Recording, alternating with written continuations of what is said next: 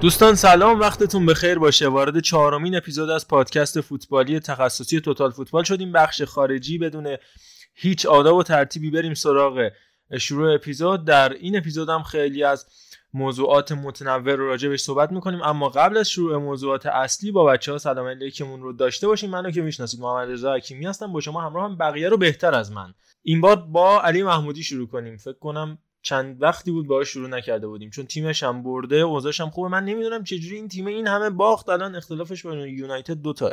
علی جان سلام. وقتت بخیر. خب سلام خدمت همه شنوندگان عزیز توتال فوتبال. اول از همه جا داره که سلام خیلی گرمی عرض بکنم و امیدوارم که حال روز خوبی داشته باشین. آقای حکیمی تشویش از آن عمومی نکن چون که ما 11 تا بازی پشت سر هم که نباختیم و این همه باخت نمی‌دونم شما از کجا دارین میارین. حالا در مورد صحبت می‌کنیم. ما اوایل داشتیم با باخته آرسنال برق و گاز تولید می‌کردیم. حالا بماند. گاهی اوقات شما خودت پیدات نمی‌شد. آقای فون سلام علیکم. عرض سلام و ادب. لفتش ندیم این اپیزود وقت زیاد نداریم مخلصی بله لفتش بدی میخ میشه. علیرضا عزیز در خدمت شما هم هستیم. آقا سلام. همه رفقای گلمون. امیدوارم که اپیزود خوب داشته باشیم. گازماز بچه آرسنال رو بزنیم کنار بریم جلو ببینیم چی میشه دیگه. سهیل نازنی سلام. آره سلام عزیزان. خیلی مخلصم شب همه بخیر و روزتون البته. بفرمایید فوتبال خارجی. بله خوب گفتی. الانم وارد داریم وارد 20 آبان ماه میشیم روزی که تیم ملیمون قرار ظهرش با تیم لبنان بازی بکنه. ساعت الان 23 و 48 دقیقه. یه چهارشنبه 19 آبان ماه و دیگه آروم آروم داریم وارد 20 میشیم. قبل از اینکه اپیزود شروع بکنیم من یه نکته خیلی کوتاه بگم و بگذاریم و سراغ اپیزودمون بریم و موضوعاتی که می‌خوایم راجعش صحبت بکنیم. من فقط اینو بگم اگر ما اینجا دوره هم جمع شدیم یا شما نازنین و عزیزی که دارید صدای ما رو گوش می‌کنید ما نه از جایی پول می‌گیریم برای این تولید محتوا نه قرار شما به ما پول بدید. قرار ما با هم عشق کنیم حال کنیم. خب اما به هر حال ما هم اشتباه می‌کنیم. بعضی وقتا نباید بکنیم قطعا باید بهترین اطلاعات رو تحویل شما بدیم و اطلاعات از خودمون باشه تا جایی که می‌تونیم یا حالا از جایی اگه استفاده کنیم قطعا باید ذکر بکنیم. کاری به این احسان نداریم. قرار نیستش اگر که ما می‌خوایم تولید محتوا بکنیم یا شما می‌خواید ما رو گوش بکنید دنبال این باشیم که همدیگه اذیت بکنیم یا قصدمون از گوش کردن اصل شما از گوش کردن قصد ما از تولید کردن این پادکست این باشه که بخوایم کسی دیگر هدف بگیریم یا اذیت بکنیم کسی رو و همدیگه تیکه بندازیم. من فقط اینو ازتون خواهش می‌کنم از بقیه بچه ها و از خودم هم این درخواست دارم. اگر می‌خوایم چیزی تولید کنیم یا اگر شما میشنوید قصد این باشه که با همدیگه حال بکنیم با همدیگه تایمی حالا یه ساعت یه ساعت و نیمی رو با همدیگه بگذرونیم و یه فضای خوبی داشته باشیم. حالا بهونش فوتبال و در مورد فوتبال حرف زدن. حالا بعضی موقع تو پادکست های دیگه ممکنه بهونش چیزای دیگه باشه. ممکنه منظورم موضوعات دیگه اصلا نه چیزای دیگه. ممکنه سیاست باشه اقتصاد باشه یا موضوعات دیگه. اینجا بهونه ما فوتباله. اگر جای میشه می‌کنیم حتما به ما بگید حتما به ما بگید ما خیلی میپذیریم خیلی دوست داریم که علممون زیاد بشه و اگر جایی حرف اشتباهی زدیم چه لحاظ فنی چه لحاظ اطلاعاتی لحاظ محتوایی از لحاظ ادبیاتی ادبیاتمون خوب نبود. حتما به ما تذکر بدید. ولی دوستانه در کنار هم باشیم و به قصد اینکه حال همدیگه رو خوب بکنیم یه جمع دوستانه و رفاقتی شکل بدیم. چه تو پاننکا هدف این بوده چه تو توتال فوتبال. ببخشید وقتتون رو گرفتم. بریم سراغ موضوعاتی که می‌خوایم راجع بهش حرف بزنیم. فکر کنم هر صد هزار سال یه بار این اتفاق بیفته نه شوخی می‌کنم. آرسنال که روند فوق العاده ای رو داشته و علی محمودی که می‌خواد برامون بگه چی شد. حال این تیم خوب شد ما هم یکم به چالش بکشیمش. یه کاریکاتور یه کارتونی رو دیدم عزیز و فوتبال منتشر کرده بود. آرتتایی که داشت می‌خورد زمین و سه تا فرشته رمزدل اسمیترو و ساکا نجاتش داده بودن. علی از حال روز آرسنال برامون بگو و این تحولی که پیدا شد و اعتمادی که شد آرتتا که اخراج نشد. و فعلا که حال آرسنال خوبه. حالا خیلی ها میگن با تیمای بزرگ زیاد بازی نداشته آرسنال تو این مدت. ولی تیمی که خوب نباشه بزرگ و کوچیک نمی‌شناسه دیگه. جلو همه وا میده. ولی آرسنال اینطوری نبوده. از اوضاع آرسنال برامون بگو. خب مهارز تو یه توضیح خیلی مختصری دادی در مورد شرایط این چند هفته که ما با آرسنال داشتیم. خب اگه یادتون باشه ما فکر کنم 5 6 هفته قبل بود که در مورد همین روزا ما می‌خواستم صحبت بکنیم یه جورایی و گفتم بهتون که آرسنال ما از هفته چهارم پنجم به بعد می‌تونیم ببینیم. بعد از اون بازی با سیتی که هنوز حالا اون بازی برگزار نشده و اون حماسه خلق نشده بود. ولی ما می‌دونستیم که بالاخره این تیمه یه جوری قراره که برگرده. اما این برگشتنه به نظرتون تا کجا ادامه داره؟ به نظرم با توجه به اینکه خب آرسنال الان توی هیچ مسابقه اروپایی نیست.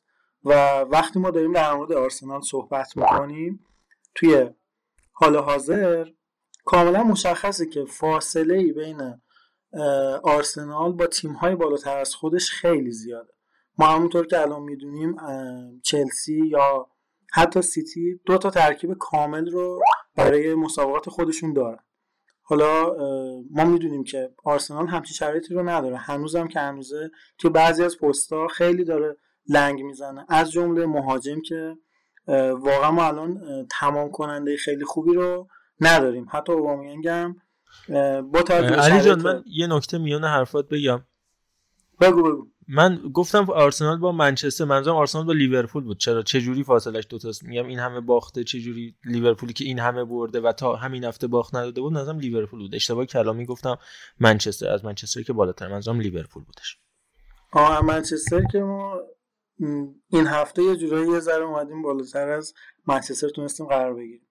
خب با توجه به شرایطی که توی این چند هفته افتاد و اون نیروی جوانی که خب اول فصل به تیم آرسنال تزریق شد به کمک رمزدیل به کمک بن وایت که داریم بازی درخشانش رو کم کم داریم می‌بینیم. رمزدیل تا به تیم اصلی منتقل شد تونست خیلی بازی خوبی رو انجام بده مخصوصا جلوی لستر با اون save وحشتناکی که داشت. و هر بازی یه save عجیب و غریب داره واقعا.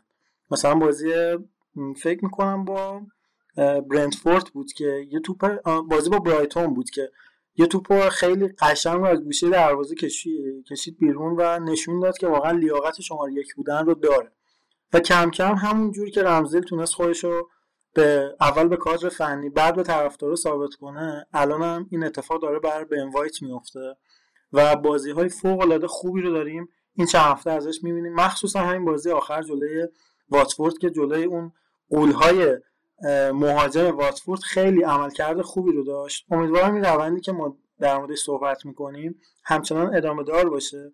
اما با تمام این شرایط من هنوز که هنوزه نمی‌تونم کردیت بدم به آرتتا با توجه به اینکه تیم خیلی الان خوبه خیلی ها از تیم تعریف می‌کنن. اما ما اینو نباید فراموش بکنیم که الان ما توی مسابقات اروپایی نیستیم و شرایط ما خیلی نسبت به تیم های رقیبمون بهتره.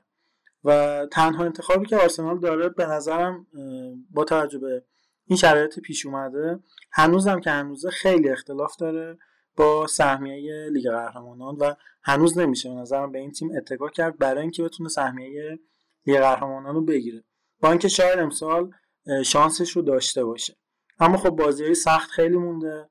خیلی مسیر دشواری رو ما پیش رو داریم و با توجه به شرایط پیش اومده و حتی یکی دو تا مسئولیتی هم که داشتیم نتونست روند تیم رو متوقف بکنه و باید ببینیم که آیا تو روزهای که بد هستیم هم می‌تونیم نتیجه بگیریم یا نه. اتفاقی که برای همه تیم های خوب میافته روز بد دارن و توی اون روزهای بعدشون هم می‌تونن نتیجه بگیرن. آیا این اتفاق برای آرسنال میافته یا نه؟ باید ببینیم. خب اگه بچه سوالی داریم من در خدمتتون هستم. حتما. من از خودم شروع می‌کنم بچه هم نظراتشون رو بگن. ببین فکر می‌کنی که تا چه حد این مسئله مربوط باشه به اینکه زیاد تو چالش های بزرگ نبوده آرسنال تو این هفته ها یعنی خب با چلسی با لیورپول با منچستر یونایتد بازی نکرده. یا حتی منچستر سیتی. بازیاش اول دو تا بازی دو سه تا بازی سخت اون اوایل انجام داد و بیشتر با تیمای خوب متو... و متوسط بیشتر بازی کرده. و فکر می‌کنی دوباره اگه برگرده با اونا بازی بکنه مثلا همون بازی با سیتی فرض کن تکرار بشه. چه اتفاقاتی برای این تیم میفته و آیا وابستگی به مهره ها پیش نیومده؟ الان مثلا اسمیت رو مصدوم بشه یا ساکا مصدوم بشه چه اتفاقی برای این تیم میفته و کلا نگاهت به آینده چجوریه؟ و فکر می‌کنی که چه چیزی کمه یا چه چیزی اصلی ترین موضوعیه که باید اضافه بشه به این تیم؟ ببین همین نگرانی که تو الان در موردش صحبت می‌کردی و هفته پیش ما با چند از آرسنالیا که صحبت می‌کردیم همین نگرانی رو داشتم. چون که پارتی مصوم شده و احتمالا چهار تا 6 هفته هم نخواهد بود. و می‌گفتن که نه دیگه ما نمی‌تونیم نتیجه بگیریم. خیلی مهره مهمی رو از دست دادیم و نمی‌تونیم بهش تکیه بکنیم. حالا می‌خوایم چیکار بکنیم؟ ولی دیدیم که چقدر خوب میتلند نایلزی که ما این همه سال از دستش واقعا عذاب کشیدیم و تجاوز روحی به ما انجام داده بود توی این چند چقدر واقعا بازی خوبی رو انجام داد و چقدر من مخصوصا توی تصمیم گیری هایی که توی half space ها انجام می‌داد چقدر واقعا به بلوغ تاکتیکی بالایی رسیده بود این بازیکن. با اینکه خیلی بازی کمی رو fix بازی کرد و هر بازی هم که بوده یا جانشین بوده یا به عنوان وینگر بازی, بازی بهش میاد یا دفاع کنار. اصلا بازیکنی نبودش که ما توی سی ام ازش بازی بگیریم و توی این چند هفته دیدیم که توی البته توی هم بازی آخر در واقع. دیدیم که چقدر عملکرد خوبی رو داره خودش به نمایش می‌ذاره. و همین مسئله به نظرم می‌تونه نمایانگر این باشه که چقدر آرتتا داره نسبتا خوب با بازیکنها کنار میاد اونا رو وادار به موندن می‌کنه و ازشون اون کاری که می‌خواد و داره باشون انجام میده. توی این مدتی که توی آرسنال بوده و تقریبا میشه گفت یک سال و نیمی که در کنار تیم بوده تونسته خیلی خوب با بازیکنها ارتباط برقرار بکنه و اونها رو به بلوغ بالاتری از تاکتیک برسونه. البته همچنان خیلی مشکلاتی هست توی تیم آرسنال. مخصوصا گفتم بازم میگم توی خط حمله ما خیلی مشکلات دیگه ای رو داریم. و اینها نشونه از بی تجربگی آرتتاست که ولی مربی هستش که بشه بهش اعتماد کرد و اشکالات خودش رو برطرف می‌کنه. خیلی مربی ها هستن که سبک خاص خودشون رو دارن و هیچ وقت حاضر به تغییر خودشون نیستن. چون اینقدر خودشون رو بالاتر از اون تیم می‌دونن دیگه تغییر نمی... نمی‌کنن. مثالش رو که حالا خودتون هم خیلی بهتر از من می‌دونید کنت است که هیچ وقت حاضر به تغییر نیست چون که می‌دونه با اون سیستم خودش بالاخره به نتیجه می‌رسه. ولی حالا آرتتا داره دائما خودش رو چکشکاری می‌کنه برای اینکه بهتر بشه. و امیدوارم که این روند ادامه دار باشه. گرچه من هیچ وقت بازی با ویارال پارسال یادم نمیره که چقدر تصمیمات بهتری می‌تونست بگیره که اون اتفاق برامون نیفته. اما خب با تمام این شرایط بازم من به این تیم امید دارم و امیدوارم که بتونیم بالاخره سهمیه رو بگیریم. ولی خب به قول تو خیلی اختلاف داریم با تیم های بهترمون با لیورپول با سیتی با چلسی که خیلی اختلاف داریم. یعنی حداقل به نظرم یک فصل دیگه طول می‌کشه یک فصل کامل. یعنی سال دیگه. این موقع شاید بگیم که تونستیم سی تا چهل درصد به تیم چلسی و سیتی و لیورپول نزدیکتر بشیم. بازم نمیگم بهشون می‌تونیم برسیم حتی در حد یک فصل دیگه. ولی میگم برای سهمیه چهارم می‌تونیم تا حدی بجنگیم و باید ببینیم این جنگه رو ما می‌تونیم از وست هم منچستر یونایتد حتی اورتون حتی لستری که الان شرایط خوبی نداره می‌تونیم پیروز بشیم یا نه. با اجازهتون من یه نکته بگم. حالا نمی‌دونم باز بقیه صحبت دارن یا نه. من فقط می‌خوام یه مقایسه بکنم راجع به پتانسیلی که الان آرسنال داره به خصوص از نظر سرمربی. با منچستر یونایتد. یونایتد خب از نظر مهره بازیکنی شرایط کلا خیلی وضع بهتری داره. اما سولشیر کسیه که به گفته فکر می‌کنم روی کیم بود در برنامه مچ آف دی که گفت آقا این نمی‌تونه دیگه این تو سطح پپ گواردیولا یورگن کلوب یا توخل نیست. و شما نمی‌تونی تصورم کنی که به اون سطح برسه یعنی پیشرفت ماندی نایت فوتبال بود برنامه. آره حالا ما اون یکی چیز شد. خب این اینو من خیلی قبول دارم. از طرفی ولی آرتتا من احساس می‌کنم که قابلیت پیشرفت داره. یعنی می‌تونه یک نسخه پرایمی از مثلا به گواردیولا باشه یا مثلا یورگن کلوب باشه. خیلی هنوز جوونه و هنوز می‌تونه پیشرفت بکنه. این یه نقطه مثبتیه به نظرم.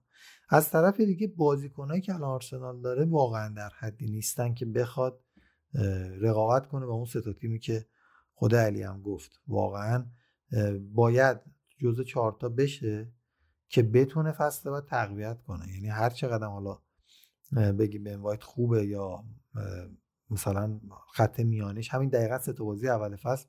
علی خودش گفت یکی از عواملی که آرسنال داره میبازه همون خط میانی و مسئولیت پارتی و فلان و ایناست. الان ولی می‌بینیم که نه بدون اونم میشه نتیجه گرفت. از طرف دیگه روند نتایج یعنی چیدمان بازی ها اتفاقا جوری قرار گرفت که مناسب ریکاوری کردن یه تیمی مثل آرسنال بود. یعنی اگر که بازی های مثلا با چلسی و لیورپول و سیتی پشت سر هم بود با فاصله کم بود شاید اجازه نمی‌داد که آرسنال روندش رو بتونه تثبیت بکنه روند نباختنش رو.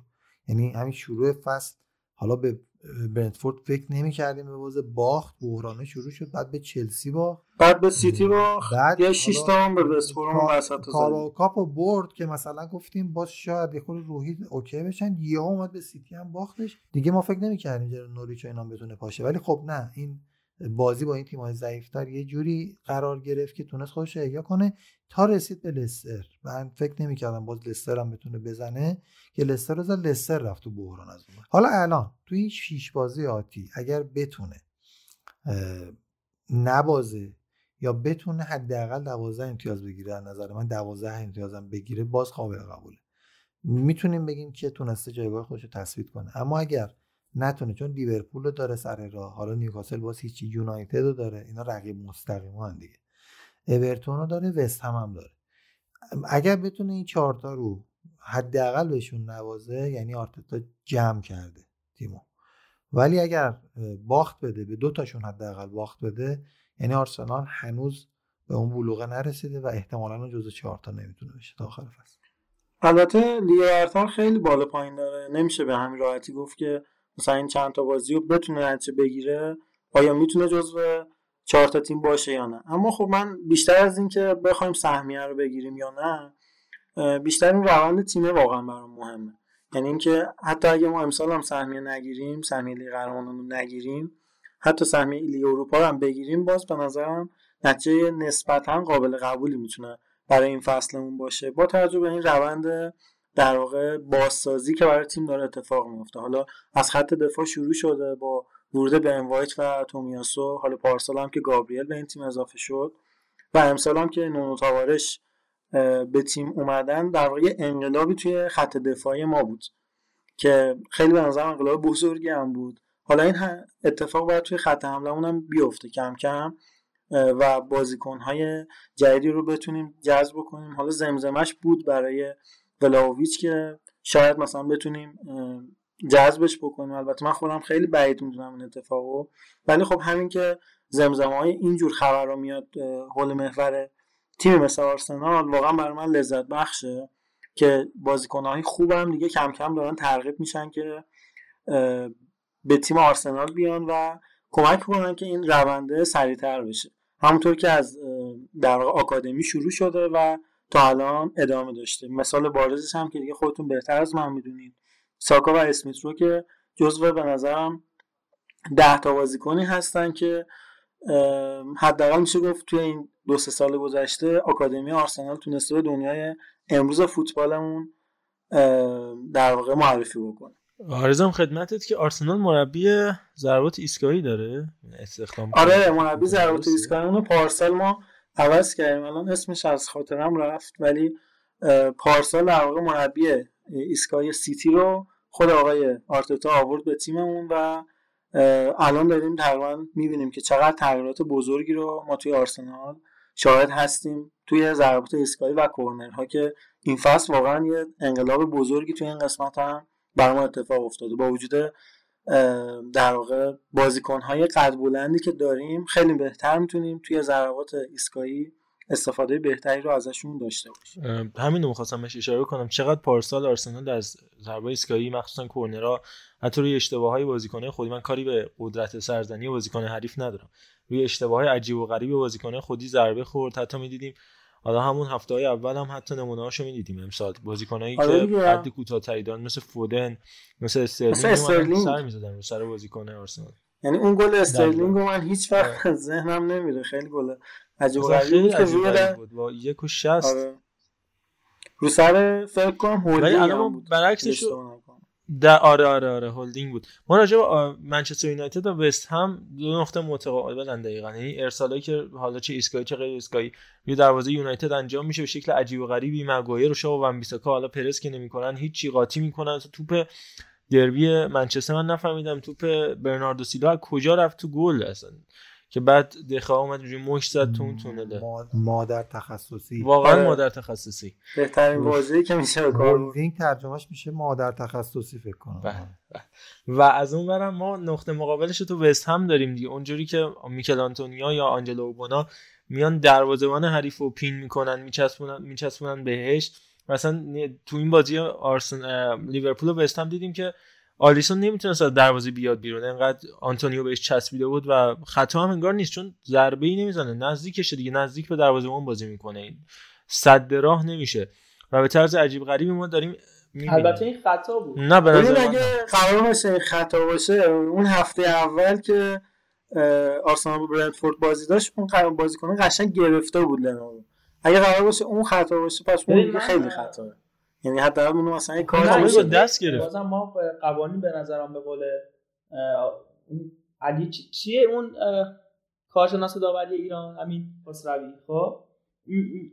آره علی خسروی. به قول ایشون ما باید به قانون برگردیم. قانون میگه چی؟ میگه اگه یه بازیکنی سر یه صحنه کاشته مانع از باز شدن دستای دروازه‌بان بشه این خطاه خب بعد من چون که بازی رو ندیده بودم و نمی‌دونستم چیه رفتم بازی رو دوباره دیدم با ان نفر صحبت کردم که آقا این هست نیست چجوریه؟ ببین توی قانون این خطاه و اصلا یکی از پوینت های منفی که به کمک داور ویدیویی که داور خیلی مطرحی هم هست داده بودن این بود که این صحنه علیرغم اینکه به وی آر رفته هیچ اصلا نگفتن آقای داور بیا ببین. یعنی خودشون گفتن نه و این یک اه، اشتباه فاحشی بوده. کما اینکه خیلی هم سر کرده و من به تاکید میگم خطا یعنی نه طرفدار لیورپول هم نه هیتر هیتر وستهم ولی فقط می‌خواستم بگم که این صحنه خطا بوده که خیلی مهم بود. این هفته کلا وی آر لیگ برتر سری اتفاقات عجیبی رو رقم زد حالا اینو که من میگم نبود حالا شما من به قانون ارجاع. میدم خب،. ولی بله بله قانون البته هر اتفاقی هم بچه افتاده باشه عجیب تر از این نیستش که مدیر برنامه ولاویچ جواب آرسنال نمیده. این چند بار زنگ می‌زنم نمی‌شناسه. مسی تارمی. این قطعا عجیب تر از این نیستش. من نداره. آره. من راجع همین از علی می‌خواستم این سوال بپرسم. میگم آقا این تمرکز عجیب غریبی که رو ولاویچ گوشن و اونور حالا میگن که جواب نمیده و خیلی انگار دور از ذهنه که این بازیکن بخواد بیاد و یه سری خبر اومده بود که آرون رمزی می‌خواد دور برگرده کوتینیو رو می‌خواد بخره. چقدر اوکیه که این تیم الان انقدر تمرکز گذاشته روی اینکه خط هافکش رو تقویت کنه ولی خب از طرفی درسته خورده ساختار دفاعی تیم بهترشون نسبت پنج تا بازی اول که 11 تا گل خوردن تا پنج تا بازی آخر که فقط سه تا خوردن. علی به نظر یه مدافعی که قدرت leadership داشته باشه این تیم بیشتر از یه هافبکی مثل کوتینیو نیاز نداره یا حالا تمرکز زیادی که ولاهوویچ گوشه. این سوال اولم ازت و صحبتی که عرفان کرده بود که می‌گفت آقا مثلا 12 امتیاز از این 6 بازی بیاره تو چه اتفاقی تو این 6 بازی بیفته قرار اون credit رو به آرتتا بدی؟ یعنی اصلا نگاهی به این شیش بازی داری یا میگی آقا هر اتفاقی بیفته آرتتا دوباره قرار پیشرفت کنه و ما بهش حالا امیدواریم تو جواب سوال اول دنی رضا خب سی بیشتر بدی شهرستان هم میاد آقای ولاویچ و دقیقا بازیکنیه که خیلی آرسنال بهش نیاز داره. ما می‌دونیم که الان لاکازت چقدر نقش مهمی توی پرسینگ تیم داره. مخصوصا وقتی که تیم می‌خواد بالا بازی کنه خیلی نقش مهمی رو می‌تونه لاکازت داشته باشه. و همین نقش رو خیلی خوب ولاویچ با چند سال سن کمتر می‌تونه برای آرسنال انجام بده. و به نظرم لیدر خط دفاعیمون الان گابریله. بازیکنی که خیلی قدرت رهبری خوبی رو داره پیدا می‌کنه با توجه به سن کمی که داره. و همچنین فیزیک فوق ای که توی خط دفاعی برای تیم آرسنال داشته به نظرم می‌تونه آینده در واقع رهبری خط دفاع آرسنال رو به عهده داشته باشه. ولی خب ما باید به فکر بکاپ هم برای برای بازیکن اصلیمون باشیم. اما خب اولویت اصلی آرسنال الان تقویت مهاجمهاش هستش. برای حالا این یکی دوتا فصل دیگه ای که حداقل قرار با آرتتا ادامه بدیم. و مهمتر از حالا چهار تا بازی 6 تا بازی 10 تا بازی آینده حداقل برای من و فکر می‌کنم اکثر طرفدارای آرسنال این هستش که تیم روند رو به رشدی رو طی بکنن و خیلی به نظرم نمیشه فعلا نسبت به نتیجه امیدوار یا نگران باشید چون که بالاخره شرایط جوری هستش که تیم داره پیشرفت می‌کنه. باید ببینیم این پیشرفته تا کجا ادامه داره و آیا توی بحران هم این شرایط اتفاق میفته پیشرفته ادامه دار خواهد بود یا نه؟ والا من توی اون بخشی که گفتید سرمربی ضربات ایستگاهی فقط خواستم نکته اشاره بکنم. تو فوتسال اصلا یکی از شاهراهای گل زدن ضربات ایستگاهی و یکی از نقاطی که آدم گل می‌خورن ضربات ایستگاهی. تو فوتبال تقریبا یک ده هست که برای این موضوع تمرکز ویژه گذاشتن. قدیما اینجوری بود که دروازه‌بان وظیفه چیدمان بازیکنان رو داشت در ضربات ایستگاهی به خصوص کرنرها یا حالا خطاهایی که موازی با خط ارزی محوطه جریمه اتفاق میافتاد.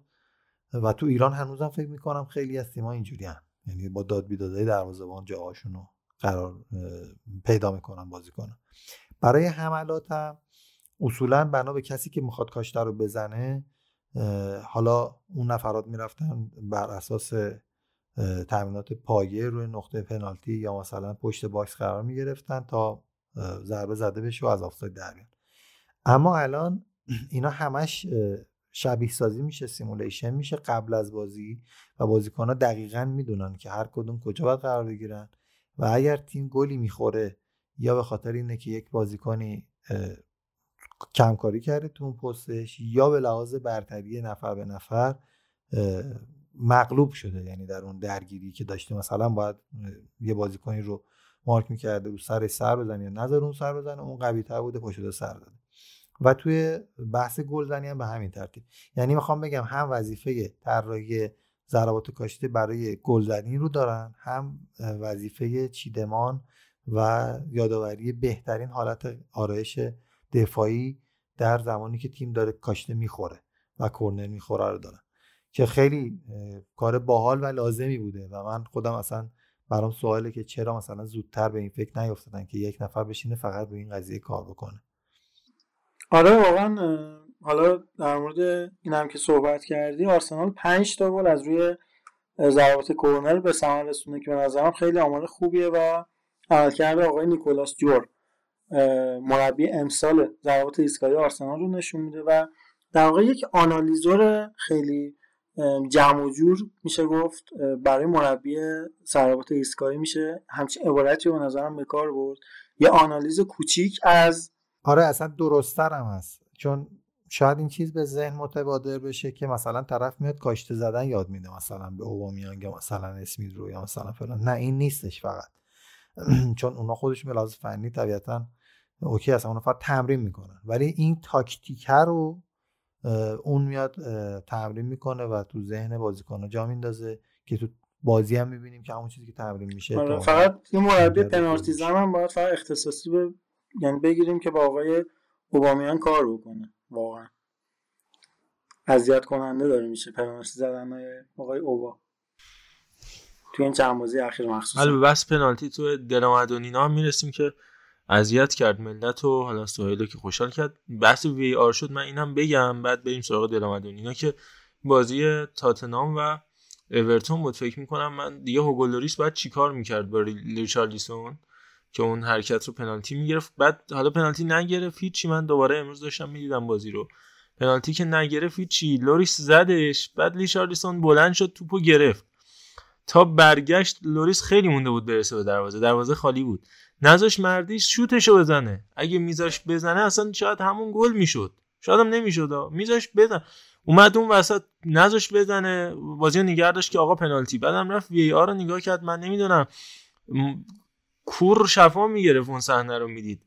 که گرفت نابودش کرد. ما حالا واقعا هر چی فکر می‌کنم نمی‌فهمم. منطق پنالتی نگرفتن اون صحنه چی بود؟ چون بحث داوری شدش و آلیسون و آنتونیو اینا گفتم اینا بگم. البته تو اون بازی هم هولگیت بدبخت رفت تو دفع کنه سر خورد. با کف پا رفت. پاره کرد بازیکن حریف و اخراجم شد و همونجا هم داور سوتو زد.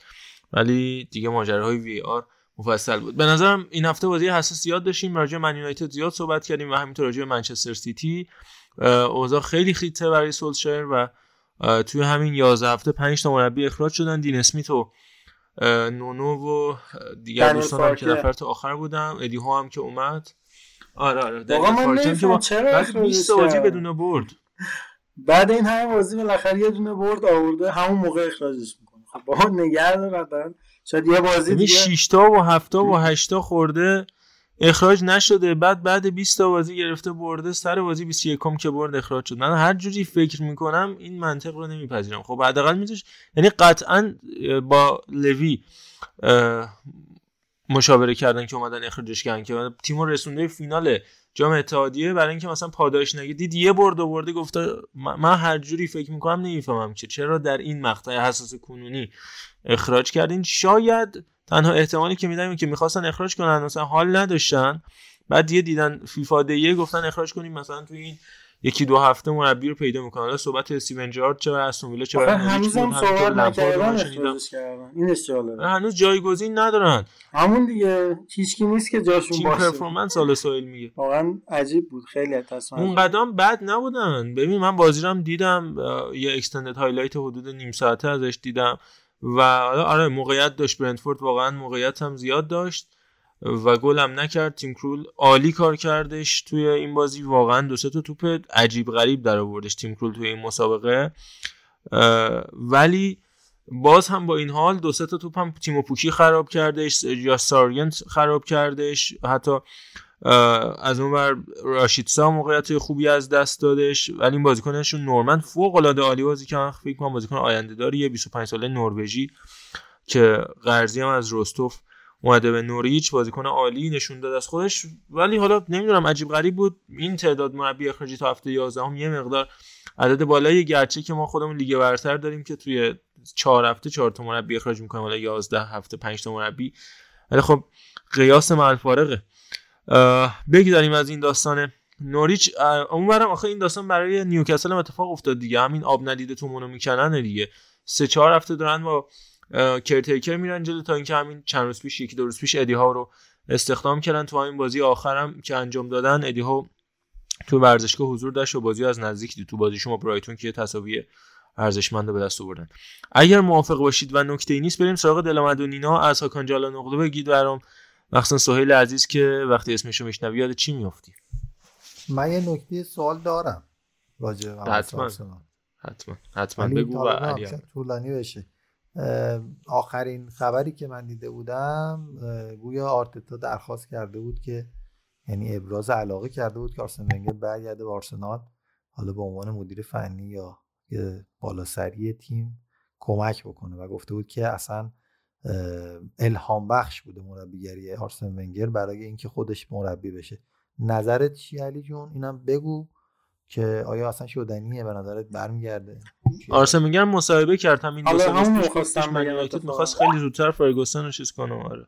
آره حالا در مورد این در ونگر که نمی‌خواستم صحبت کنیم ولی در موردش حالا این که گفتی واقعا دل من به درد اومد. یعنی یاد همین مصاحبه چند روز پیشش افتادم که یه جورایی میشه گفت که انگار دلش پیش آرسنال نبوده.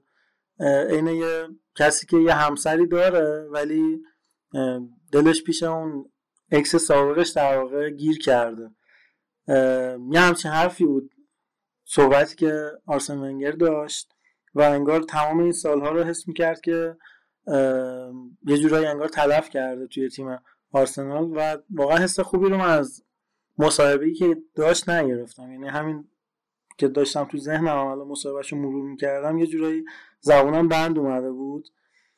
با توجه به حرفایی که آرسن ونگر زد در مورد آرسنال در مورد اینکه شاید بهتر بود این تیم رو ترک بکنه و اگه این مدت اینقدر طولانی نمی‌شد این اتفاق برای آرسنال نمیافتاد. ولی خب به حال این اتفاقی که افتاده و مربی افسانه آرسنال شده شاید نسل های بعدی در مورد همچین اتفاقی خیلی صحبت بکنن که این مربی 22 سال روی نیمکت باشگاهی بشینه. و به نظرم خیلی می‌تونه الهام بخش باشه و بعدم نیست که همچین مربی رو ما ازش استفاده بکنیم. حالا نه به عنوان سرمربی تیم بلکه یه بزرگ یه آقا بالا سر برای تیم که خیلی می‌تونه برای بازیکنها در واقع انگیزه باشه. حالا همین آرسن ونگری که داریم راجع صحبت می‌کنیم با ستاره های فوق العاده زیادی کار کرده. حتی تو همون سالهای آخر مربیگریش که شاید دوره افول هم آرسنال هم آرسن ونگر بود. ولی خب به هر حال می‌تونه در کنار تیم خیلی موفق باشه خیلی باعث موفقیت تیم باشه. ولی به نظرم این صحبتی که آرتتا کرده خیلی صحبت واقعی نمی‌تونه باشه. یه جوری شبیه این تعارف های شابدالعظیمی بیشتر به نظرم. تعارف شابدالعظیمی زده. خب بسیار دیگه آره. آقا بریم میلان. بله بله. سویل جان هاکان چالانوغلو. من که خیلی یاد چیز خاصی نمیفهم ولی فکر کنم کارواسو یه پیام واسه چیز داشته هاکان با این مضمون که گل زدن از روی نقطه پنالتی اونم تو دقیقه ده اسم شجاعت نیست. شجاعت واقعی یعنی اینکه با وجود خیانت همسرت بازم با اون بمونی. فکر کنم تنها چیزی که ازش یاد من میاد خیلی نظر خاص نمونش ندارم. بازی خیلی خوب بود ولی اگه از اسمشون فاکتور بگیریم. بازی بسیار بسیار تاکتیکی که باید به نظرم یک کردیت خیلی گنده خیلی لاتی به قول معروف بدیم به استفانو پیولی که هم امروز جایزه لید هول برد و هم همون بازی مربی هفته ایتالیا هم شده بود. چرا؟ چون که تعریف دیگری به نظرم به پست شماره ده و اتکینگ میدفیلد اینا داده. توی این تیم چطوری؟ حالا میگم. با بردن رادکرونیچ توی اون پست و قرار دادنش جلوی تونالی و کسیه که واقعا یعنی واقعا ستافبک میانی اینتر که بارلا بروزویچ و هاکان باشن و کاملا از زمین و از بازی محو کرده بود فکر کنم یاد اون ترول معروف چیز اول بیفتیم که اگه محتویات جیبشو بگردیم این سه تا بازیکن در میان خیلی واقعا کار بزرگی بود. ما همیشه فکر می‌کنیم که یه بازیکن پست حتما باید دریبلر باشه فانتزی باشه نمی‌دونم کارواتوبش خیلی خوب باشه. ولی این یه نگرش جدیدی بود که بسیار بسیار اولا به موقع و به موقع و با چی میگن هوش خیلی جالبی بود که من تا حالا ندیدم کسی توی سیستم 4 2 که نرو به اصطلاح که سه تا حالا پشت یک مهاجم بازی می‌کنن همچین کاری رو به چیز بگیره استفاده بگیره. یه بار مثلا توی تیم ملی فرانسه فکر کنم این کار کرده بود. خیلی هم مطمئن نیستم. نه اونو گریزمان بود اصلا ربطی نداره ولی خیلی باحال بود. حالا از دیگر چیزهای این بازی هم بخوام صحبت کنیم. میشه اون گل یعنی گلی که نزد آقای لاتارو مارتینز و باعث روند بازی کلا بچرخه. و خیلی هم از اینتریا شاکی بودن.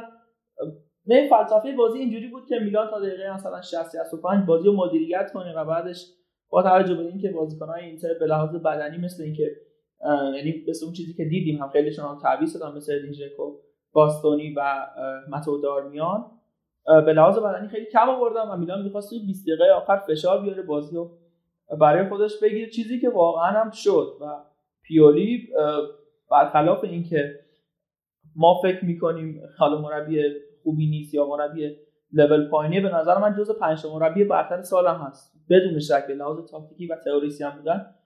من در, در تایید این جمله می‌خوام یه جمله از والتر سامانتینی بگم که بگم هفته پیشم یکی گفت نمی‌دونم یا یه جایی شنیدم.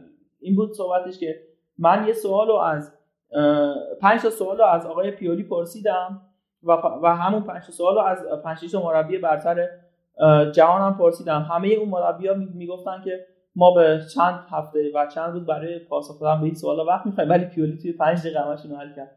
خیلی به لحاظ تاکتیکی آقا دستش به نظرم دست همه رو بسته. چه جمله بدی گفتم. دست همه رو بسته و فقط تنها مشکل میلان می‌تونه اون مسئولیت های گاه و بیکا و البته سریالی باشه که همه باشون دست و پنجه نرم می‌کنن.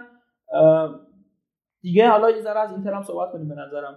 خیلی میلانش کردم این بخشو. توی اون بار میدون هم واقعا خیلی بد بوده آقای اینزاگی. حالا هرچند که رده سوم جدول و بالا نشین هستن ولی بازی های بزرگ رو نبرده و اکثرا حالا یا مساوی بوده یا باخته. نمی‌دونم اینتر من هفته پیش گفتم که مدعی اصلی قهرمانی با آرش بودیم. اینتر و یوونتوس هستن ولی بازی این هفته اینتر منو یه ذره به تردید انداخت. نمی‌دونم واقعا چجوری می‌خوان جلو برن چون که فکر آقا ارفان بود گفت که نه اینا آخر آرش بود گفت که آخر فصل مشخص میشه که اینا مدعی واقعی نیستن. مهره خیلی خوبی داره. شاید حالا یکی دو تا بازیکن مثل اشرف حکیمی خیلی تاثیرشون مشخص میشه ولی بقیه مثل شکو کارو می‌تونن در بیارن. منتها خب خیلی اون عمل کرده که ازشون می‌گیره متفاوته با آنتونیو کونته. همین دیگه. حالا اگه سوال چیزی هست من پاسخ میدم. فقط خواستم یک چی میگن؟ پیش درآمدی داشته باشیم به بازی و سوالات پاسخ. این دو سه تا این بازیکن واقعا در حد این بازی نیستن. مثل به نظر من کالولو فود بالوتوره اینا واقعا اذیتن.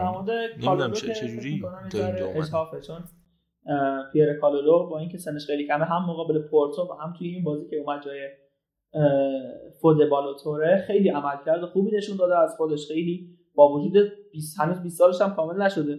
بسیار بسیار خوب بازی می‌کنه.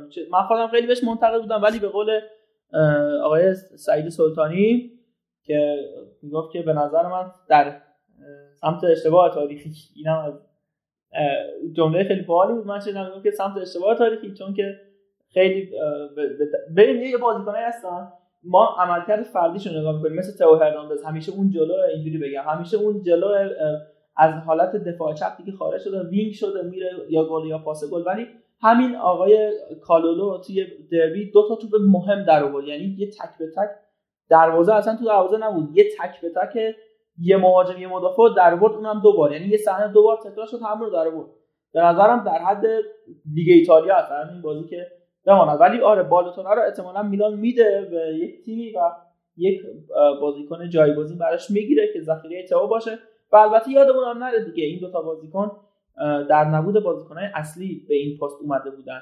یعنی تو هرناندزی که مصدوم بود و کالابریایی که مصدوم شد و تعویض شدن.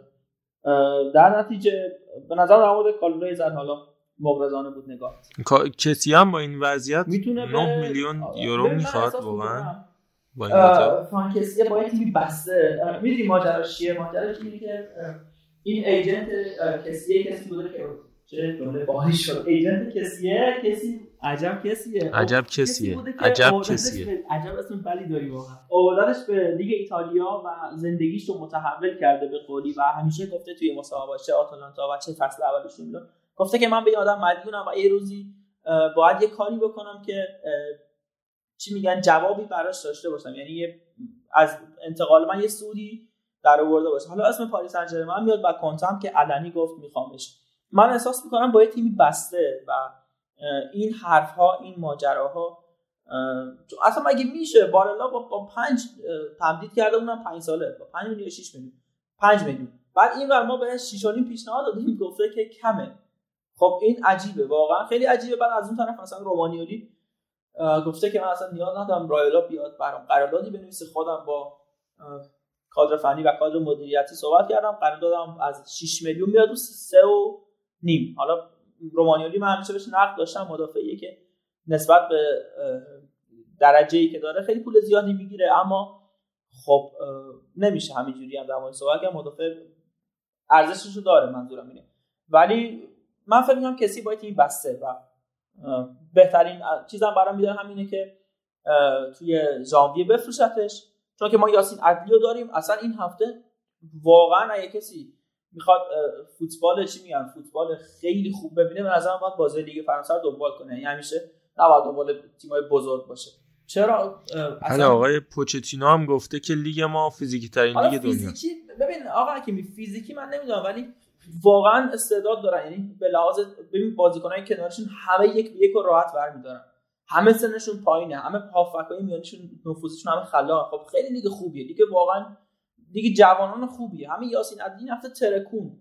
یعنی واقعا یاسین عدلی و این پسر من همیشه اسمش رو اشتباه میگم فوار چیه خیلی خوبن این. حالا این جفتشون احتمالاً توی ژانویه میاره. با این دوباره این بازیکن فوار چیز کرد. قبل نقل و انتقالات. یه بار مسابقه کرد گفت اصلا منو بفروشید و من تمرین نمی‌کنم. باشگاه جریمه کرد دوباره این مسابقه کرد که منو به هر طریق به میلان بدید.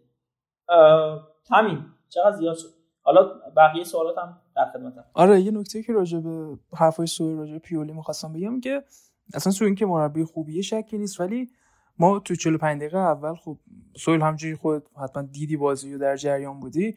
تمرکز زیادی میلان گوشته بود که آقا از یک سوم یعنی جلوی دفاع اینتر شروع کنه به پرس سنگین با ایبرا و برایم دیازی که مستپی داشتن جاشون رو تغییر می‌دادن و توی این حین ما کسی رو می‌دیدیم که میومد بین توموری و سیمون قرار می‌گرفت و این باعث می‌شد که یه بازیکنی مثل کالابریا بزنه بره جلو و ما خیلی مثلا راجع به توره صحبت کردیم. ولی خب وقتی کالابریا اینجوری می‌زنه میره جلو و یه بازیکن مثل توره رو تو میای تو همچین دربی می‌ذاری خب تو داری می‌بینی با این اتفاق که تو داری کسیه رو بین دفاع استفاده می‌کنی جواب نمیده. خب چرا ساندرو تونالی رو نمیای بین توموری و سیمون قرار بدی؟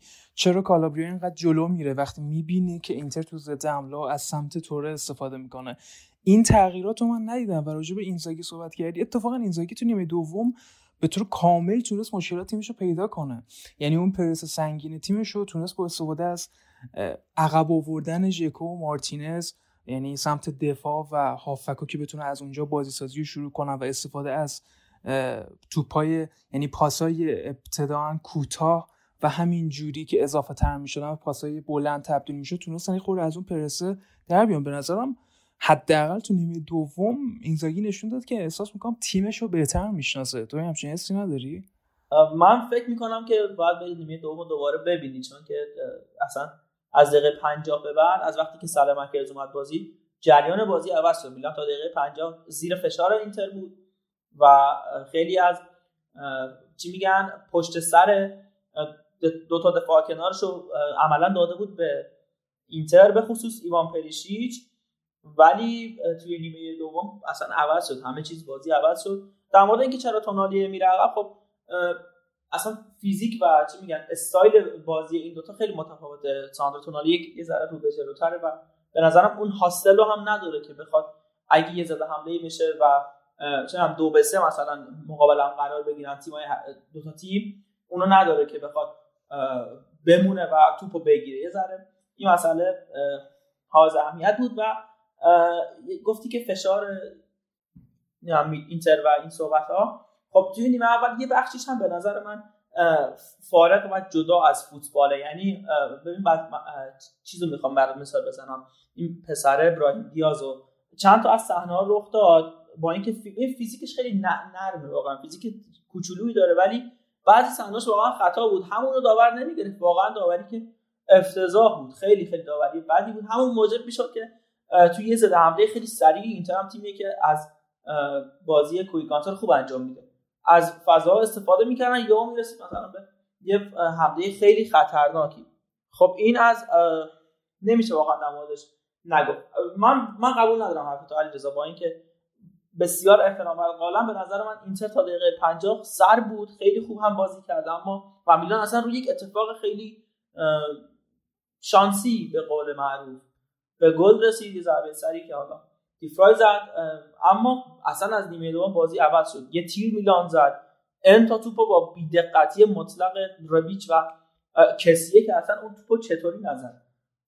با پای چپ واقعا هنوزم به قول آقا علی محمودی از ذهن من خارج نمیشه.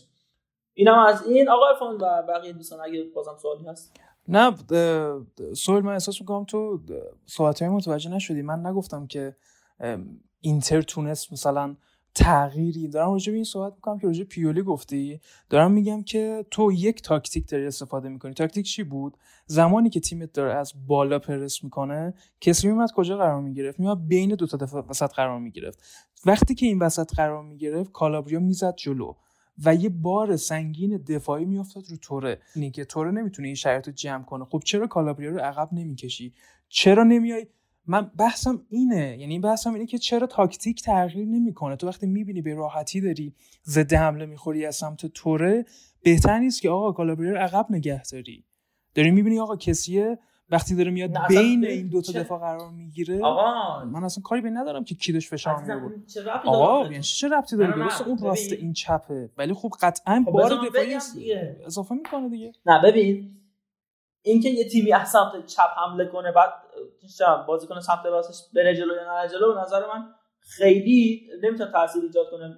آوردن کسی عقب به خاطر همین بود چون کالابریا بازیکنیه که های پرس خوب انجام میده. خب پرس رو خوب انجام میده.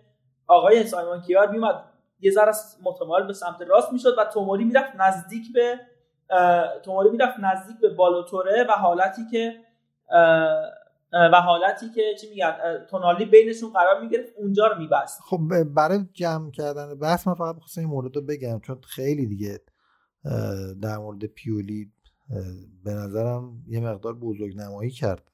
سهیل خدا وکیلی یعنی خدا وکیلی با, 2019 با احترام کاملا مخالفم. آقا چی مخالفی؟ بذات منقض چه جمله؟ 2019 که اومد که از پنج ماه بعدش صحبت اومدن رالف راگنیک بود اون یادته یا نه؟ حالا بله، بله، چه- شاید گوش می‌دادیم ولی نبودیم. خشتک ما رو کشیده بودن سرمون یعنی خود میلانیا دیگه خسته شده بودن که انقدر صحبت اون بود تا اینکه دیگه انقدر این بنده خدا خوب عمل کرد که اون خودش بیخیال شد نیومد و حالا الان اینجوری در متن و ثنای آدم صحبت می‌کنن. ولی خب پیولی رو یه خورده راجبش صحبت بکنیم یعنی بدونن همه که خب طبیعتا هم اونایی که خیلی دنبال می‌کنن حرفه‌ای می‌دونن. خب این تو از 2003 4 به این ور 13 تا تیم مربی بوده. یعنی فصلی بیشتر از ببخشید یعنی هر تیمی بیشتر از دو فصل یا یک و نیم سال اصلا نبوده. حالا این می‌تونه نقطه قوت باشه می‌تونه نقطه ضعف باشه. برای کسی که نتیجه نمی‌گیره به نظرم نقطه قوت حساب نمیشه. یعنی جامی نیورده بقیه.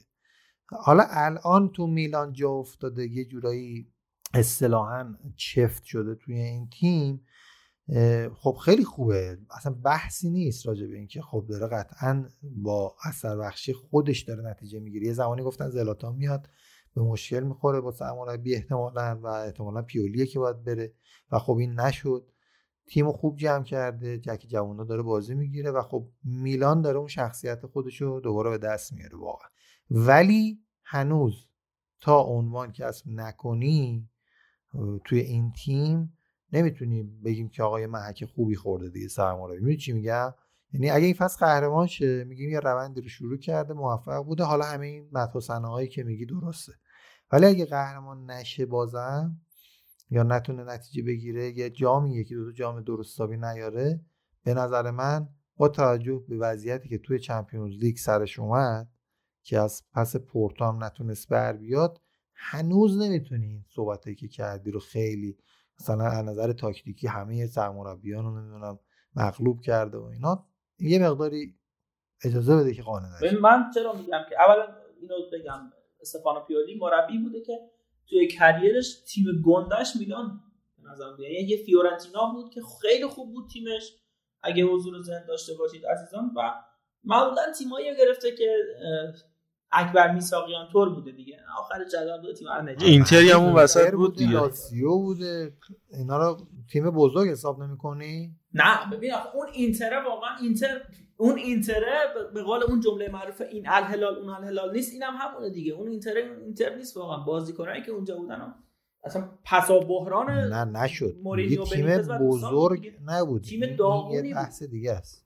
تیم آقا تیم اصلا تیم فلک زده ای بوده انصافا این چیزی نگاه درستی نیست. بعدش هم برای موفقیت یه تیم به نظر میلان که مجموعه ده سال کامل، فلک زده است. خب نمی‌تونه بالاخره. یه باید شروع بشه که. خب اینم میلان رو وضعیت خیلی مطلوبی نگرفت که داره می‌سازه که. و ساخته تقریبا می‌تونه. نه این, نه واقعا این شرایط میلان از اون اینتر خیلی بهتره. واقعا تیم داغونی بود با ناگاتوما و دوستان. خیلی تیم خیلی واقعا تیم بدی بود. من به قطعیت میگم. ولی در مورد رانگنیک صحبت کردیم. چون که خودم یه زمانی توی این مسئله بودم واجب می‌دونم اینو صحبت کنم و حالا بعدش دیگه تریبون بسپاریم به عزیزان. یک زمانی بود من خودم می‌گفتم که آره رالف رانگیک باید بیاد و این صحبت ها ولی توی میلان این شکلی نیست که بر اساس یک سری فلسفه های بیرونی تیم بشینن. توی میلان بر اساس آقای گازیدیس آقای الیوت و پائولو مالدینی یه اونجا وجود داره که بر اون شیوه تیم میشن و اصلا برای همین تو یو سی اما با اینکه ببین الان ما مقابل اتلتیکو دو امتیاز مفت و مجانی رو از دست دادیم با شاهکار آقای جونید چاکر.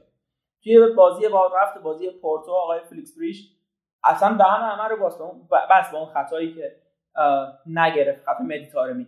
خب این از این. پس بلایی سرش به نظر نمیاد بعد نگاه این تیم مدیریتی به یو سی ال امسال کلا خودشون گفتن ما باید چهار سال توی ال حضور داشته باشیم تا بعدش بتونیم یه حرفی بزنیم. یعنی خیلی حرف متفاوتیه.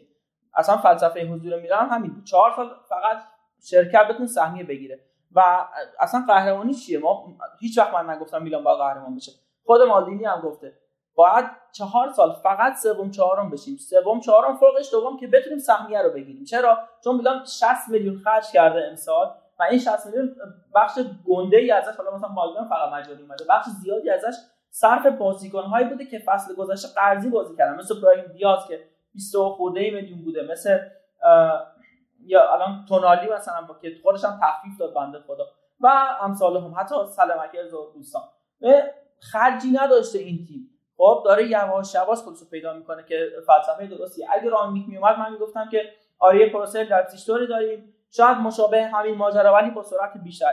ولی به نظر من پیولی بهترین روش داره می‌بره جلو. ما که بهش ایمان داریم و اگه بازم میگم بخوام مربی سال بشینم کریستوف گالتیه آقای استفان پیولی آنتونیو کونته این آلمانیه و توخل. آلمانیه چیز بود هانس دیتر فلیک.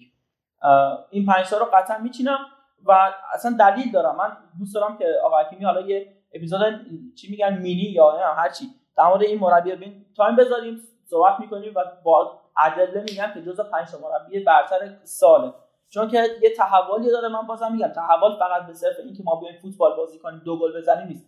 تحول توی نگرش تیم توی اون مورالی که تیم داره هستش. شما نگاه ما, ما دیگه از پیش باخته نیستیم مقابل یوونتوس مقابل اینتر مقابل لاتزیو. و این خیلی خیلی متفاوت با نگرش میلان 2014 که ما 2013 که ما دیگه بعد اون فصل آلگری همه ستاره همون رفتن به تیم تبدیل شد به کوین کنستانت دیگه بهترین بازیکنمون شد. و همه بازی ها رو به صرف اینکه حالا یه بازی می‌کنیم ان سقوط نکنیم. واقعیت همین بود دیگه. الان اصلا فرق زمین تا آسمون فرق می‌کنه. خب آیا که بریم موضوع بعدی. بریم. من اول ادای احترامی داشته باشم به جناب مورینیو که می‌دونید که با این نتیجه در من اگر کسی ناراحت نشه بگم که رومم که می‌دونید به اسپت به ونتسیا بازی رو واگذار کرد که من نظرت می‌خوام. من عذرخواهی می‌کنم بابت این اتفاق این که تیمی که تازه با گلای شامارادوف و آبراهام دو یکم جلوه. با اونورم که کالدارا نمی‌دونم کالدارا لب جوبای ونیز داشتن جمع می‌کردن این اواخر. دیگه اومد و یه دونه زد و دیگه ونتسیا هم حتی. باز من معذرت می‌خوام اگه کسی ناراحت میشه که مورینیو مربی خیلی خوبیه قطعا درش شکی نیست مربی پر سابقه و درخشانی بوده از بهترین های تاریخ فوتبال بوده ولی این نتیجه که الان داره می‌گیره به نظر من اصلا در خور نیست. و همین بازی هم اگر مرور بکنیم شرایط و بازیکنایی که داشتن اکثر بازیکن اصلی روم بودن دیگه از پلگرینی و آبراهام و الشرابی ورتو کریستانته و حتی مانچینیو روی پاتریسیو. ولی به طرز عجیب و غریبی بازی رو واگذار کردن و اگه آمار بازی رو بخوایم مرور بکنیم ایکس جی تیم ونتسیا درسته کمتر بوده 2.73 به 3.61 بوده. ولی همین که ونتسیا بتونه 2.73 ایکس جی به ثبت برسونه 13 تا شوت به سمت دروازه بزنه 13 تا موقعیت مسلم 13 تا موقعیت که 6 تاش موقعیت مسلم باشه خلق بکنه ببین رومیا تو این مسابقه 27 تا شوت زدن که 3 تاش موقعیت مسلم بوده. ولی 13 تا شوت ونتسیا زده که 6 تاش موقعیت مسلم گلزنی بوده. یعنی با اینکه نصف اون شوت زدن دو برابر رومیا موقعیت مسلم گلزنی خلق کردن و این آمار خیلی خوبیه برای ونتسیا و آمار افتضاحیه برای تیم روم که چون زیاد از مورینیو حرف زدیم دیگه نمی‌خوام بیشتر از این راجبش صحبت بکنیم ولی شرایط واقعا اسف باره. اونورم تقدیم می‌کنیم از جیوانی سیمونه که همچنان داره به گل زدن تیمای بزرگ ادامه میده. ترمز ناپولی رو هم کشید. این لباس نا... لباس ناپولی هم ناتمومه دیگه. یعنی هر اتفاقی میفته لباس جدید تولید می‌کنن. آره بازیکن ماه سری هم شدش جیوانی سیمونه. قشنگ توی ناپولی اینجوریه که خب امروز روز جهانی آبیاری گیاهان دریایی یه لباس بدیم امپوری آرمانی برامون بزنه. که این لباس مارادونایی هم که زده بودن چیزی که زیاد توش معلوم نبود مارادوناش بود. حالا هالووین هم که لباس داشتن و خلاصه اون زمان و اون سمت اسپالتی داره با صنعت مود ناپل لذت می‌بره و عشق می‌کنه. خب به نظرم وقتش از سری ها خارج بشیم. بریم به لالیگا از تغییرات بارسلونا و ژاویتاک صحبت بکنیم. دوستان حالا مقدمه خودم میگم. علیرضا و عرفان هم وارد بحث بشن. من آها تو پرانتز بگم قطعا مارادونا فرق داره با هر کس دیگه تو کل تاریخ فوتبال.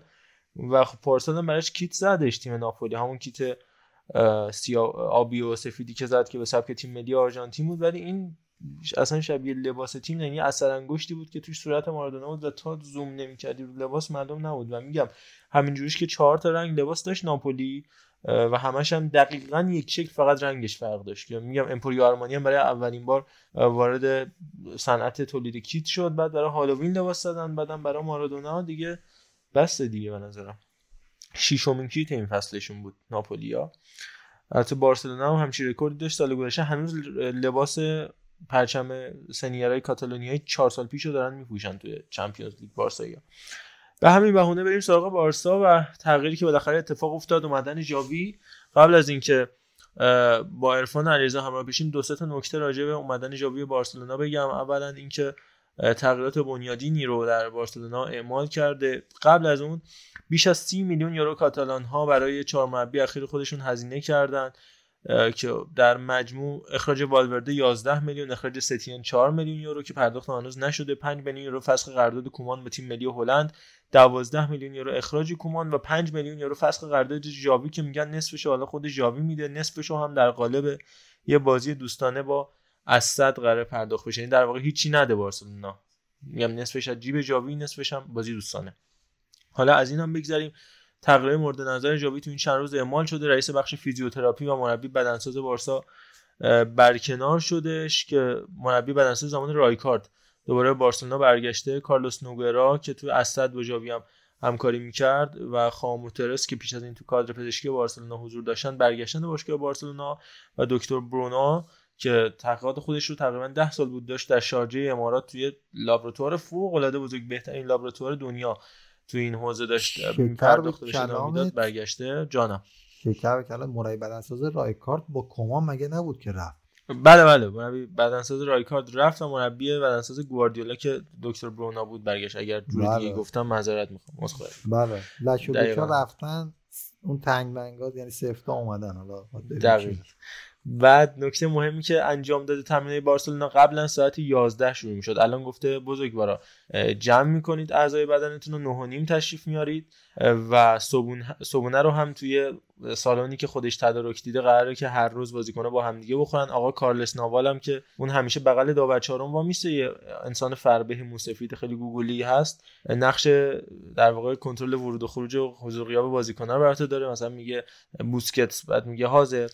تیمی که سه هیچ رو سه سه دقیقا. این آقا انقدر وضع تیم خرابه که تو این هفته من اصلا نمی‌خوام راجع به این سه سه و سه هیچ و اینا صحبت بکنم. هیولش کن. فقط می‌خوام بگم که تو چجوری بازوبند یادت رفت؟ من این برا من سواله. با کاپیتان تیم چجوری با یه نیمه بازوبند نبسته؟ یعنی ما به قول آقای روزبه چشمی خیلی وضعمون خرابه. زمان ورود کادر فنی و اعضای تیم پزشکی هم تغییر کرده. ساعت 9 همه باید حتی نیم ساعت قبل بازیکن‌ها باید بیان. نهار رو باید با تیم بخورن. متخصص تغذیه. جانم.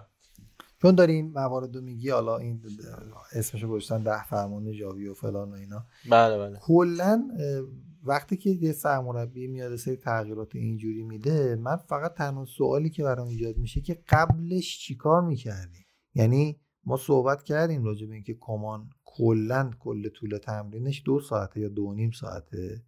در حالی که الان تیمای حرفه‌ای یا دو تا سه ساعت تمرین می‌کنن حالا با تقدم و تأخرش میشه دو تا چهار ساعت.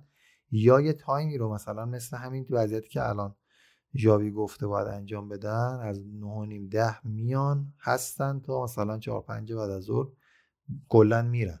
بعد بازیکن حرفه‌ای فوتبال داریم تو اشل اروپایی صحبت می‌کنیم. مثلا ایران که نیستش که. یه سانس دو ساعته مثلا البته اونم بنده خدا به خاطر اینکه زمین گیرشون نمیاد. مثلا استقلال میگه آقا یه ساعت و نیم گرفتیم زمین باشه انقلاب بیاید تمرین. باشگاه حرفه‌ای یعنی چیکار می‌کردن قبلش آخه؟ این چیزایی که الان داره میگه محمد رضا و حالا در ادامه خواهد گفت یعنی اینجوری نبوده قبلش؟ خیلی عجیبه. من واقعا موندم. یعنی تو اصلا نیازی نداری که بازیکنهای معمولی داشته باشی که بخوای نتیجه نگیری. بهترین بازیکنان هم داشته باشی. اینطوری برخورد کنی قطعا نتیجه نمی‌گیری. حالا بگو بقیه‌شو تو من بیام گوش الان. الان من ادامهش میگم. این مورد آخری که داشتم می‌گفتم رو بگم که برای سر میز نهار هر روز هم متخصصین تغذیه باشن. خودشون بگن چی بخور چی نخور در لحظه. تو پرانتز بگم کنته هم سس و پیتزا رو برای بازیکناش از این به بعد کلا ممنوع کرد. توی تیم تاتنام اینو اضافه بکنم بعد برم سراغ بقیه اتفاقاتی که حضور جاوی افتاده. اینو بگم که تو همین ایرانش هم خیلی از تیمایی که حرفه‌ای تر هستن مثل سپاهان تا حدی زواهن گلگهر سیرجان حتی مثل کرمان تو لیگ یک مثل رفسنجان اینا کمپ دارن. من به ویژه گلگوهر و سپاهانو میگم چون من نزدیک دیدم اینا داره شما حالا بستگی اون سرمربی داره دیگه. یه ساعت مشخصی میای تامین اول تو انجام میدی. همونجا هر بازیکنی اتاق مثلا گلگوهری هر بازیکنی یه کلبه چوبی مخصوص خودش داره. حالا بعضی از کلبه ها دو نفره بعضی یه نفره. میای اونجا و بعد از تمرین جای دوش استراحت همونجا میخوابی. نهار برای تو همون کلبه خودت اتاق خودت سرو میشه استراحت تو می‌کنی تا تامین سانس دو دوباره انجام میدی. دوش تو می‌گیری. حتی مثلا فوتبال دستی تنیس روی میز و هزار تا چیز تفریح استخ همه چی تو اون مجموعهشون هست. شما یه کارمند هشت ساعت کاری تو اونجا خواهی بود حداقل. خیلی روزا هم بیشتر. حالا شبای بازی هم دیگه نیاز به هتل نیست. همونجا میخوابید و بعد دیگه حرکت می‌کنید با اتوبوس تیم به سمت ورزشگاه اما تیم غیر حرفه‌ای من کلمه رو استفاده می‌کنم. تیم غیر حرفه‌ای ما مثل استقلال و حالا همین بارسلونا که دارم میگم خیلی شیک. با ماشینت میای سر تمرین چون به خاطر کرونا دیگه حتی رخکن و دوش و اینا هم نداشتی. من بارسلونا رو به طور ویژه میگم بازیکن‌ها با همون لباس ورزشی با ماشینشون میومدن سر تمرین. یه ساعت و نیم الا دو ساعت تمرینشون می‌کردن سوار ماشینشون خونه یا حالا غیر خونه. خیلیا مثل پیکه که می‌رفت به تجارتش می‌رسید. و همین هفته هم مصاحبهش مصاحبه اختصاصیش با الچرنگیتو رو جاوی کنسل کردش. گفتش وقت مصاحبه نیست الان باید به تمرکز روی بازیت برسی. خیلی هتل تور دو ساعت میموندن ساعت همین می‌رفتن و بقیه روزم برای خودشون بودن. و همین اصلا مسئله که زمان کومان و همینطور زمان والورده روش تاکید می‌شد بودش که برای بازیکن‌ها کویت بود هتل بودش. تیم در حالی که زمان گوردیولا و حالا الان ژاوی حتی انریکه 8 ساعت حداقل هر روز بازیکن‌ها در باشگاه بودن تو کمپ در حال نهار صبحونه اصرونه همه چیشون کنترل می‌شد و الان دوباره داره شرایط به اون حوزه برمیگرده. امیدوارم که ادامه داشته باشه. این شرایطی که تو باشگاه اسدم بود. دقیقا انریکه جر می‌داده. اصلا خودش زودتر خودت گفتی اون سری با لباس با وضعیتی که تو تمرین می‌خواد باشه زودتر میومده الان می‌گفت جریمه که الان گذاشته جاوی برای هر مورد تاخیر 100 یورو بعد میشه 200 400 و همینطور میره بالا.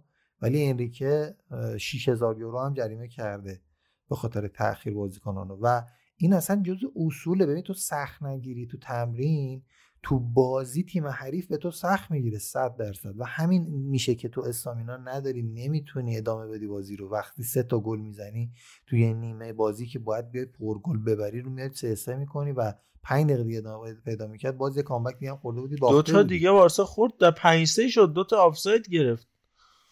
حالا اون که هیچی ولی می‌خوام بگم که اصلا این دقیقا انعکاس وضعیت تمرینیه. انعکاس اهمیتیه که بازیکن ها میدن به تمرین و شرایطی که دارن. کاملا مشخص اصلا محرزه. یعنی و واقعا برای من عجیبه. یعنی کمان به نظر من شخصیتی حداقل خود مستحکمی بود. ولی هرچی گذشت فهمیدیم که اینجوری هم نبود. یعنی خودش چیزایی که به دست میورد در دست می‌داد. چیزی که آیه والورده استادش بود. یعنی طرف شاید از نظر سرمربیگری از نظر اینکه فوتبال بفهمه در جایگاه خوبی بود. ولی از نظر اداره کردن مدیریت متاسفانه دچار مشکل بودن. و حالا میگم این چیزی که در کل جاوی گفته من هرچی گشتم توش نکته خاصی پیدا کنم. دیدم که نه یعنی چهار تا کتاب خونده باشم فرگوسن تنها کاری که می‌کرده چک می‌کرده ساعت ده شب کسی بیدار نباشه. یا اون خاطره معروف هستش که خود پول میگه اون اکیپ پول نیکی بات دیوید بکام و رایان گیگز و اینا که با هم آره اومدن. میگو آقا یه شب مهمونی بود. یه دفعه تو آینه دیدیم پشت سرمون رئیس به به نیکیپات میگه مثلا که آقا گفتم رئیس اومد که شوخی می‌کنم. یه دفعه دید فرگوسن اومده وسط مهمونی. میگشته پیدا می‌کرده. حالا الان میگن بچه بازی ندادش اینجوری نیستش که میاد سراغت. شوخی نداره. چون تو اگه بخوای مطابق با امیالت باشی قطعا چهار تا خوشگذرونی هم قاطی قضیه می‌کنی دیگه مگه میشه نکنی؟ آدمی دیگه. باید یکی باشه کنترلت کنه. و حالا وقتی تو باشگاه مثل بارسلونا میای باید با ترس بشینی اونجا. مگه کشکی آخه؟ میگه به کوتینیو گفته همین بازی سه هیچ پاشو گرم کن. این بدبخت اومده بود تیم دو تا بازی دست گرفته بود برخواین چیز بعد گفته که نه نیازی نیست. مگه میشه؟ بازیکن بگه نیازی نیست؟ من برم تو زمین.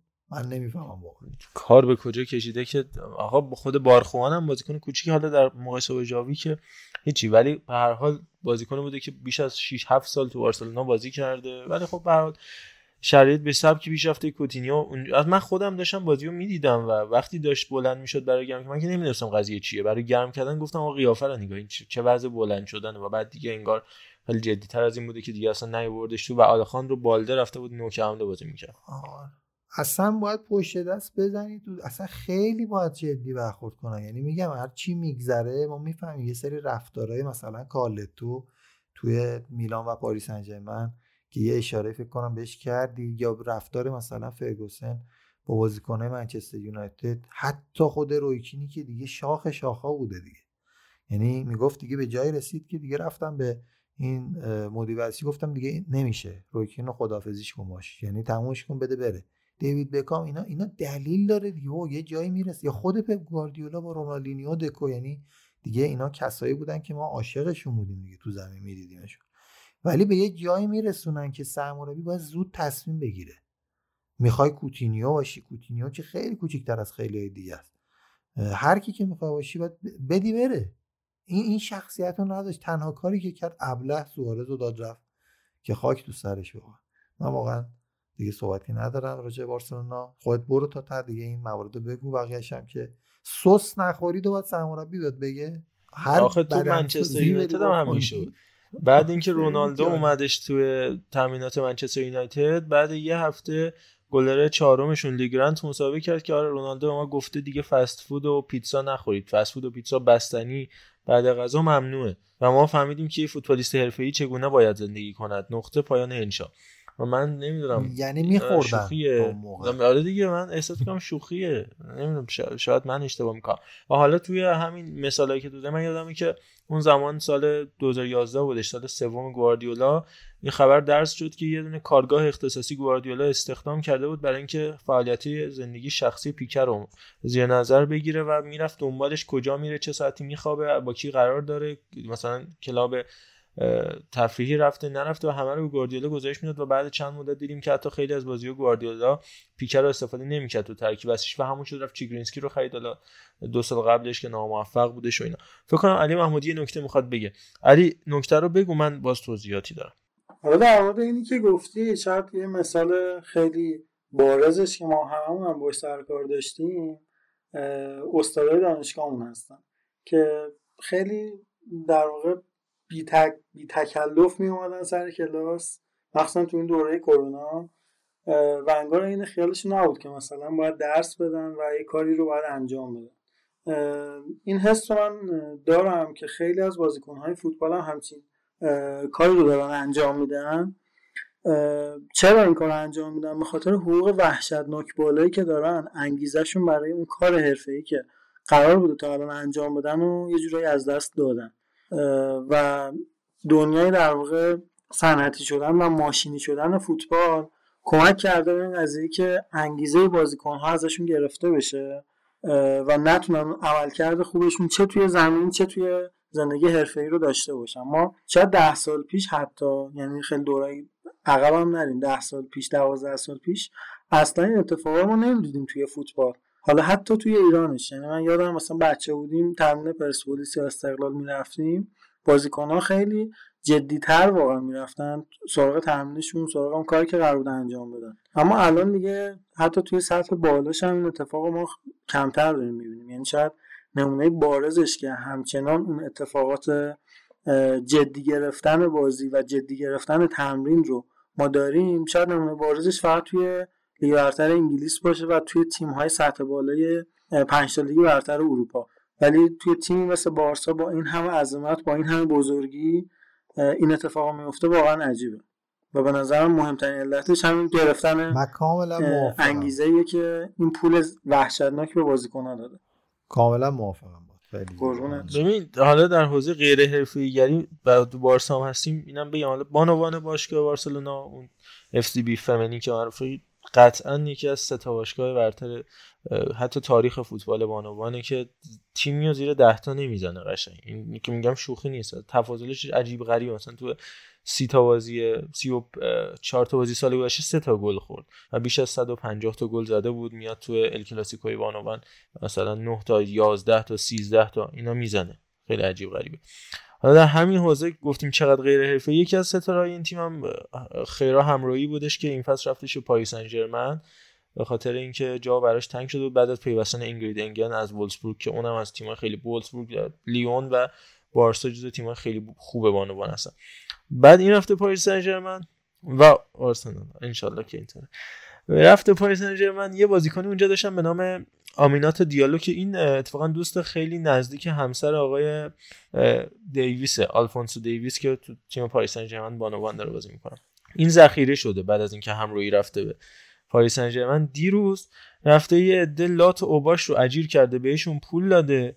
این لات و اوباش رفتن خانم خیرا همراوی رو کتک زدن و ایشون مصدوم شده. بعدم لو رفته که اینا پولشون رو از دیالو گرفته بودن که این عزیز رو کتک بزن با میله فلزی زدن ماشین و خود شخص رو پاره و پوره کردن و خیرا همراوی الان بیمارستان بستری. همین فردا هم با رئال مادرید بازی داره پاریس سن ژرمن بانوان. و بعدا فهمیدن که دیالو این کارو کرده بعد از خروج از یه مهمونی هم بوده. گفته بیا برسونیمت خونه و این اتفاقات افتاده. و حالا دیالو رو خود باشگاه پاریس هم تایید کرده که دیالو پول رو داده و به حال بازداشتش کردن دستگیرش کردن و یه بیانی هم داد باشگاه پاریس محکوم کرد. یعنی می‌خوام بگم سطح غیر حرفه‌ایگری در این حده حتی تو خیلی از باشگاه بزرگ. از اونور حتی ژاوی سیمونز حالا بارسا و پاریس سن بحثه. ژاوی سیمونز هم چند روز پیش یه مکالمه ازش لو رفته بود انگار که گفته پشیمونم می‌خوام به بارسا برگردم. دیدم این نیکو و گاوی خودشون ذخیره های من بودن تو بارسلونا سنای پایین یعنی رده های پای بارسلونا و اینجور داستانا. و هیچ حال و حوصله برای تمرین کردن ندارم. انگار تو تمرینام خیلی شلوول تمرین کرده. ژاوی سیمونزی که تو کل این دو سالش تو پاریس سن 20 دقیقه بازی رسیده و از اونم ایلاش موریبا هم 26 دقیقه تا الان برای آربی لایپزیگ بازی کرده. تا همین جایی کار. اینا از شرایط بازیکنای پایه باشگاه بارسلونا بودن که جدا شدن هر کی به شرایطی جفتشون هم رایگان جدا شدن. هم سیمونز هم موریبا. بخش بانوانم که راجبش گفتم. در انتها برای جمع‌بندی بس برگردیم به تیم اصلی باشگاه بارسلونا. همین بازی آخر جلوی سلتاویگو نمایانگر اوضاع تیم بود. چه با بارخوان چه با کومانو. فقط امیدواریم که روزی نرسه که ژاوی هم متاسفانه مثل کومان خب کومان زننده گل قهرمانی بارسلونا اولین قهرمانی بارسلونا در لیگ قهرمانان اروپا بوده و اینکه اینقدر بهش توهین شد قطعا ناراحت کننده بود ولی خب خودش خواست. ولی این معارفه که برای ژاوی من دیدم خود ژاوی اینقدر تشویقش کردن رکورد تعداد حضور تماشاگر در ورزشگاه واسه یه روز کاری ساعت 11 شکسته شد و اشکای جاوی که دوباره جاری شدش بعد از تشویق هوادارا امیدوارم که اتفاقی نیفته که خیلی سخته به خاطر اینکه این بازیکنایی که الان تو ترکیب بارسا هستن واقعا خجالت آوره که ترکیب اصلی بارسلونا رو مثلا تا یه سال و نیم پیش شد چهار پنج نفرشون اسمشون رو هم به گوش منی که طرفدار بارسلونا بودم به زور خورده بود. یعنی در حد اینکه می‌دونستم این نیکو نامی تو رده های پایه هست. یا بعد یه سال و نیم یهو فیکس تیم یا گاوی فیکس تیم تو کلاسیکو میشه. نمیگم بازیکنای بدی ولی خب باید پله پله رسید. به اون ته مثلا فیکس بودن تو ال کلاسیکو شاید رویایی بوده که خود گاوی تا پنج سال آینده براش متصور بوده. چه تو کار حرفه‌ای هر کسی از خود من شروع می‌کنم. از مثلا گزارشگری که من دوست دارم بهش برسم تا فوتبالیست شدن مهندس شدن اینکه تو زودتر به اون چیزی که آرزوت برسی زودتر به بالاترین پله برسی یه سمه برای هر اتفاقی و برای هر شغلی به نظر من. و این باعث میشه انگیزه ها دست بره باعث میشه که قدر اون جایی رو که هستی شاید کمتر بدین حداقل تو شاید ما من حالا در مورد خودم صحبت کنم حالا شاید ایرانی ها این موضوع باشه. حالا امیدوارم که این اتفاق توی فرهنگ اروپایی فرهنگ بازیکن خارجی اینجوری نباشه. این باز برمیگرده فلسفه که چیده باشه با ژاوی آقای لاپورتا امیدوارم یه خورده بلند مدت باشه چون باید یه خورده حرس کنه باشگاه رو. یعنی خسته شدیم که هر سرمربی اومد گفتن امتیتی می‌خواد خودش آماده کنه که نظر این مربی رو جلب کنه لام از فصلی 12 میلیون یورو داری می‌گیری. بعد الان ما صحبتمون اینه که کسیه گفته 9 میلیون و زیاده. و در حالی که یه پای کسیه به کل هیکل امتیتی میارزه. و این باید بیاد بندازه بیرون. یعنی مثلا جاوی باید بگه که آقا اینو بدید قرضی بره. من نمی‌خوام. یه جا باید دیگه اصطلاحا جلوی این ضرر رو گرفت. و امثال هم به صورت کلی. به خاطر همین اگر روش حساب بکنم بدون یه آینده ای داره خب می‌تونه با قدرت این کار انجام بده. ولی الان به دلیل وضعیت بد تیم چون فشار روشه که باید سهمیه چمپیونز لیگو بگیره و حتی از گروه صعود بکنه یه خورده سخت میشه کار دیگه. من خودم خیلی نگرانم حقیقتش که سوخت چه جابی ما فقط ما همین امیدو داریم با من یه اسطوره که حیف نشه. حالا خیلی هم بارها و بارها رد کرد پیشنهاد بارسلونا رو ولی واقعا دیگه هیچ گزینه‌ای نبود و اولین و آخرین راه نجات بودش و همونجور تیتری که زده بودش اصلا موندو دیپورتیو جاوی de rescate از همون کلمه rescue می اومد که یعنی تنها راه نجات از این شرایط که دیگه بردن سلتاویگو و کادیز و ایبار و البته ایبار که سقوط کرد و امثال هم برای ما شده آرزو دیگه به نظرم آخرین راه نجات بود و جاوی خودش هم فهمید و این علاقه که داشت حالا میگن نصف پول فصل قراردادش خودش داره میده. امیدوارم به اتفاقات خوب منجر بشه. تا تو لالیگا هستیم راجع به بازی اتلتیکو والنسیا و علی‌الخصوص خود تیم والنسیا هم صحبت بکنیم. بازی که تا دقیقه 91 کم 3 یک به نفع اتلتیکو داشت پیش می‌رفت اما یه بازیکن وارد میدون شد که شرایط رو خیلی تغییر داد. اونم کسی نبود جز هوگو دورو که بازیکن آکادمی رئال مادرید بود. تا همین یک دو سال گذشته اومد 92 و 96 دو تا گل ارزشمند رو زد. کسی که خودش دقیقه 85 به زمین اومده بود و تو اون 10 دقیقه که تو زمین بود بازیکن 21 ساله ای که تا همین یه سال پیش کمتر از یه سال پیش توی رئال مادرید کاستیا بازی می‌کرد. 20 بازی 12 گل. آمار درخشانش بود ولی زیدان نیاوردش به تیم اصلی. یه تک بازی قرضی برای خطافه بازی کرد. برگشت به رئال و دوباره قرض شدن به والنسیا و بنده خرید. خیلی خوب اومد. شرایط تغییر داد. بازیکنی که خودش متولد مادریده. من راجع به شرایط والنسیا تو این فصل صحبت بکنم. والنسیایی که تا اینجای کار اوضاع متوسطی داشته. پارسال من می‌دونم شنونده طرفدار والنسیا هم داریم. امیر انگوری عزیز که voice های متعددی هم به ما همیشه داده. آخرین اپیزودم راجع به جاوی راجع به دربی منچستر و موضوعات مختلف صداش رو خواهیم شنید. چون می‌دونم هوادار والنسیا داریم که داریم راجع صحبت می‌کنیم. باز نسبت به سال گذشته شرایطش بهتر شده با بردالاس که آروم آروم داره سبک خودش رو به والنسیا میقبولونه. بردالاسی که تو سه چهار فصل گذشته با خطافه عالی کار کرده بود. بجز سال آخرش در آستانه رسیدن به چمپیونز لیگ هم بود. دو سال پیش که روز آخر رتبه چهارم از دست دادش و نرسید به لیگ قهرمانان اروپا. فقط اینو بگم که ترکیب اصلی والنسیا خیلی تغییر کرده و تو این چند هفته جابجایی زیادی داشتن. ترکیب هم نگاه می‌کنیم قشنگ سازمان ملل دیگه مختار دیاخابی و فرانسوی و آلدرته پاراگوئی مثلا دفاع وسط بازی می‌کنه. با هوگو گایا که آشنایی دارید. توی دروازه حالا از سیلسن بازی گرفته ولی هفته های گذشته ما ماماردشویلی رو داشتیم که یهویی پله‌های ترقی رو چند تا چند تا طی کرد و از گرجستان از تیم لوکوموتیو تفلیس گرجستان یهویی اومد به والنسیا و ترکیب اصلی رسید. علاوه بر اینا فولکر اومده تو دفاع راست داره بازی می‌کنه. دنیل واس و هوگو گیامون هوگو گیامون که از دفاع وسط یهویی اومد هافک دفاعی هافک وسط داره دیگه این فصل بازی می‌کنه. اوروش راچیچ هلدر کوستایی که سال گذشته ما بازی درخشانش رو در لیدز یونایتد دیده بودیم به صورت قرضی اومده به والنسیا بازی کنه اصل اصالتا آنگولایی و گنجال گدس که این فصل داره نوک بازی می‌کنه. البته بازیکن زیادی روی نیمکت داشتن از کریستیان پیچینی از خامه وایخوی که سال گذشته زیاد بازی گرفتن ازش یونس موسای اهل ایالات متحده تیم جوان شده یه خیلی جا داره و بهش وقت بدن تا دو سه سال آینده فکر کنم والنسیا بتونه به روزای خوب خودش برگرده. از سبک بازیشون هم بخوام بگم که قطعا می‌دونید بردالس تیماش ضد حمله بازی می‌کنن. تیمایی هستن که سبک بازیشون بیشتر بازی دفاعی هستش. اما تو این فصل توی بازی خارج از خونه خیلی ضعیف کار کردن. تو 6 تا بازی فقط یه بار دو دست آوردن از 21 گلی که زدن هیچ گلی روی ضربات ایستگاهی نتونستن به ثمر برسونن و دو تا از گلایی که زدن گل به خودی بوده. بیشتر توی open play تونستن به گل برسن و overperform هم حتی تا حدی داشتن بخاطر اینکه ایکس شون زیر 17 بوده و 21 گل به ثمر رسوندن. قطعا تا اینجا فصل سه تا بازیکن اصلیشون مثل سال گذشته سولر گدس و خوزه گایا بودن به عنوان بهترین بازیکنشون. گدسی که خودش بهترین پاسور گلشون هم بوده. و البته اینا هم بگم که توی خلق موقعیت گلزنی هم تیم هشتم لالیگا بودن و توی ساخت موقعیت مسلم گلزنی و از دست دادنش تیم 13 هم یعنی اصولا تیم خوبی در این فصل نبودن اما دارن شکل می‌گیرن. من دو سه تا بازی 90 دقیقه که ازشون دیدم دارن شکل می‌گیرن. اینکه پاسای کم تیم یکی مونده و آخر لالیگا از حیث تعداد پاس با 250 پاس حدودا در هر مسابقه فقط کادیز از اون کمتر پاس داده. و این عدد مثلا برای بارسا 540 تاست برای رئال 490 تاست برای سویا 488 تا ویارال 460 تا. و این برای والنسیا 250 دقیقا همون چیزی که بردالس توی خطافه هم پیاده می‌کرد. میانگین مالکیت 46 درصدی که و البته دو تا کارت قرمزی که اون هم دقیقا شناسنامه تیم های پپ بردالاس هست. این از شرایط تیم والنسیا. اگر موافق باشید و بچه ها نکته نداشته باشن بریم یه موزیک بشنویم. به چند تا از تیمای کوچیک خوب این فصل بپردازیم کوتاه کوتاه و جمع بکنیم این اپیزود رو.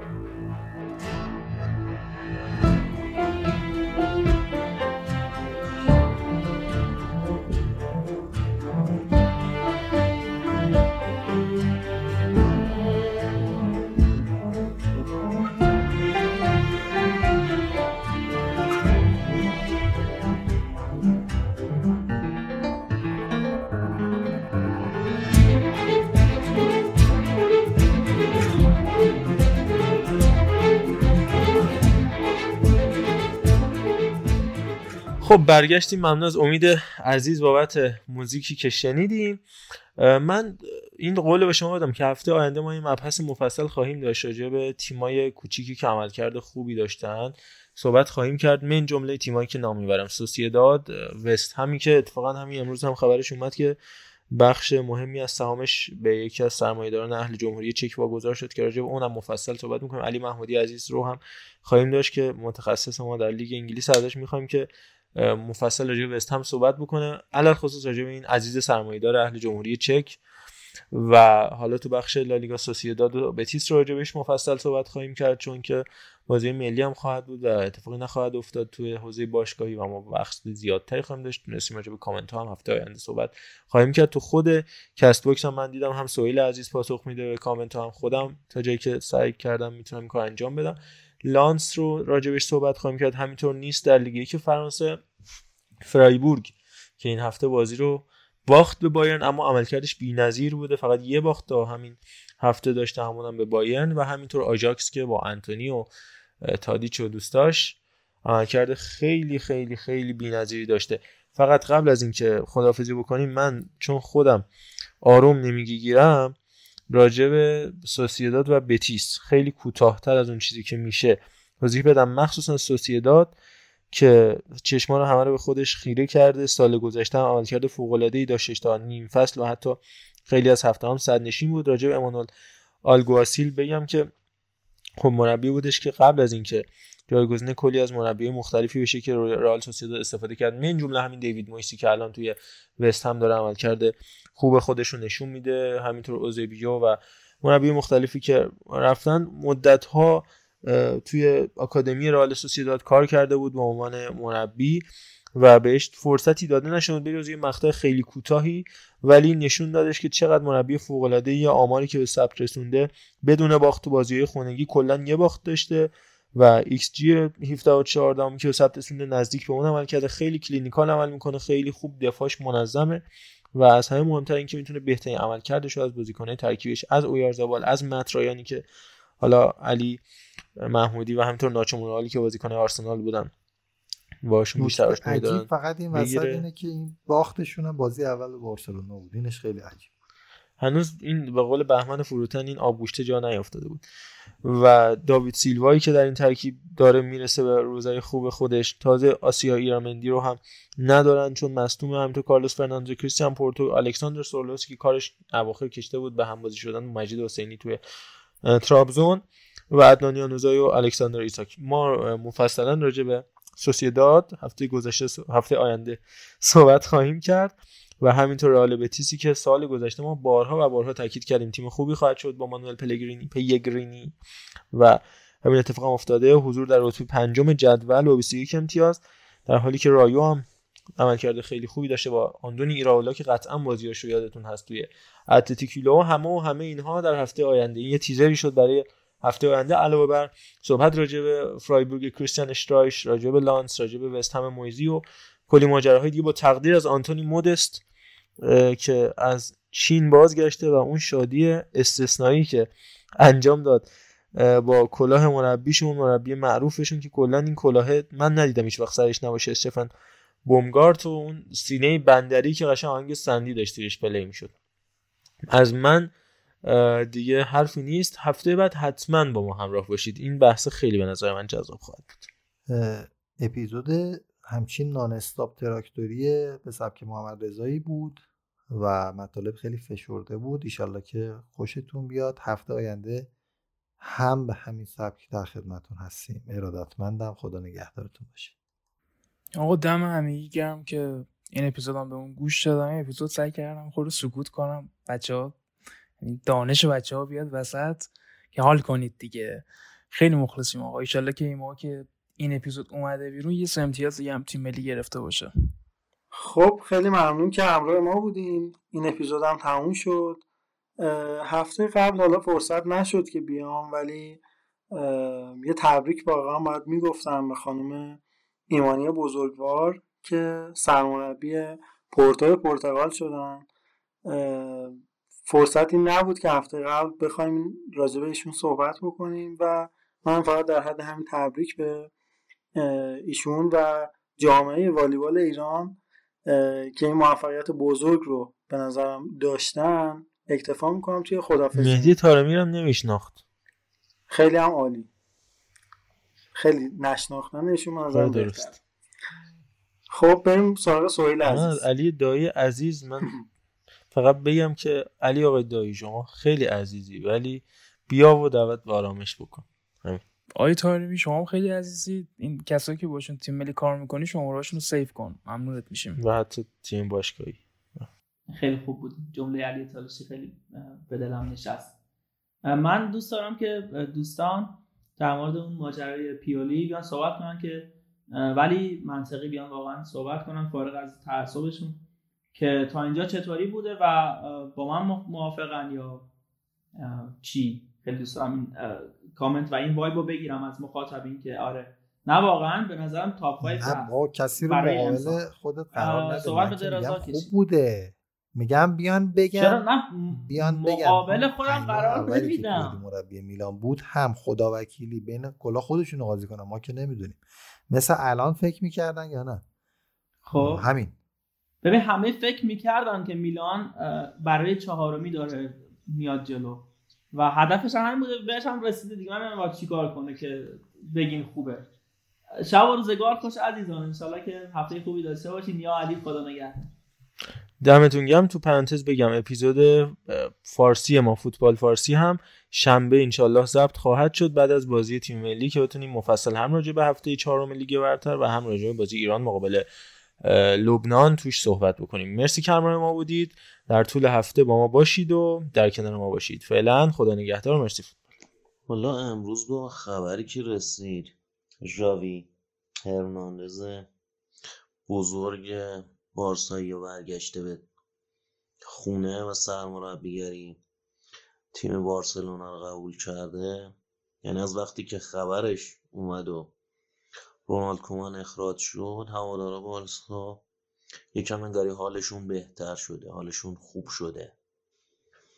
والا ما اون چیزی که از ژاوی یادمونه خیلی بازیکنی بود که خوب بود. چقدر خوب پاسکاری می‌کرد پاس گلای خوب دیدی که تو بازی داشت.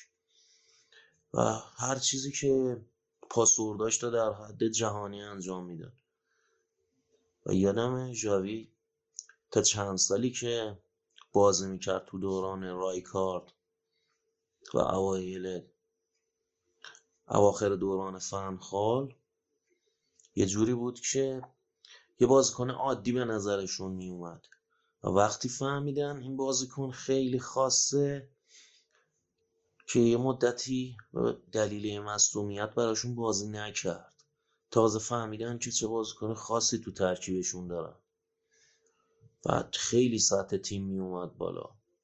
اصلا کسی نمی‌تونه سطحش رو نادیده بگیره چون تو تیم تاثیرش همیشه وجود داشت. دوران طلایی بازیش هم شد با دوران اوج گرفتن بارسلونا و تیم ملی اسپانیا. و اون پاس گلاش تو فینالای یورو و درخششش تو جام جهانی. اما حالا که برگشته به بارسلونا باید همون هافبک نابغه رو ازش دید یا نه؟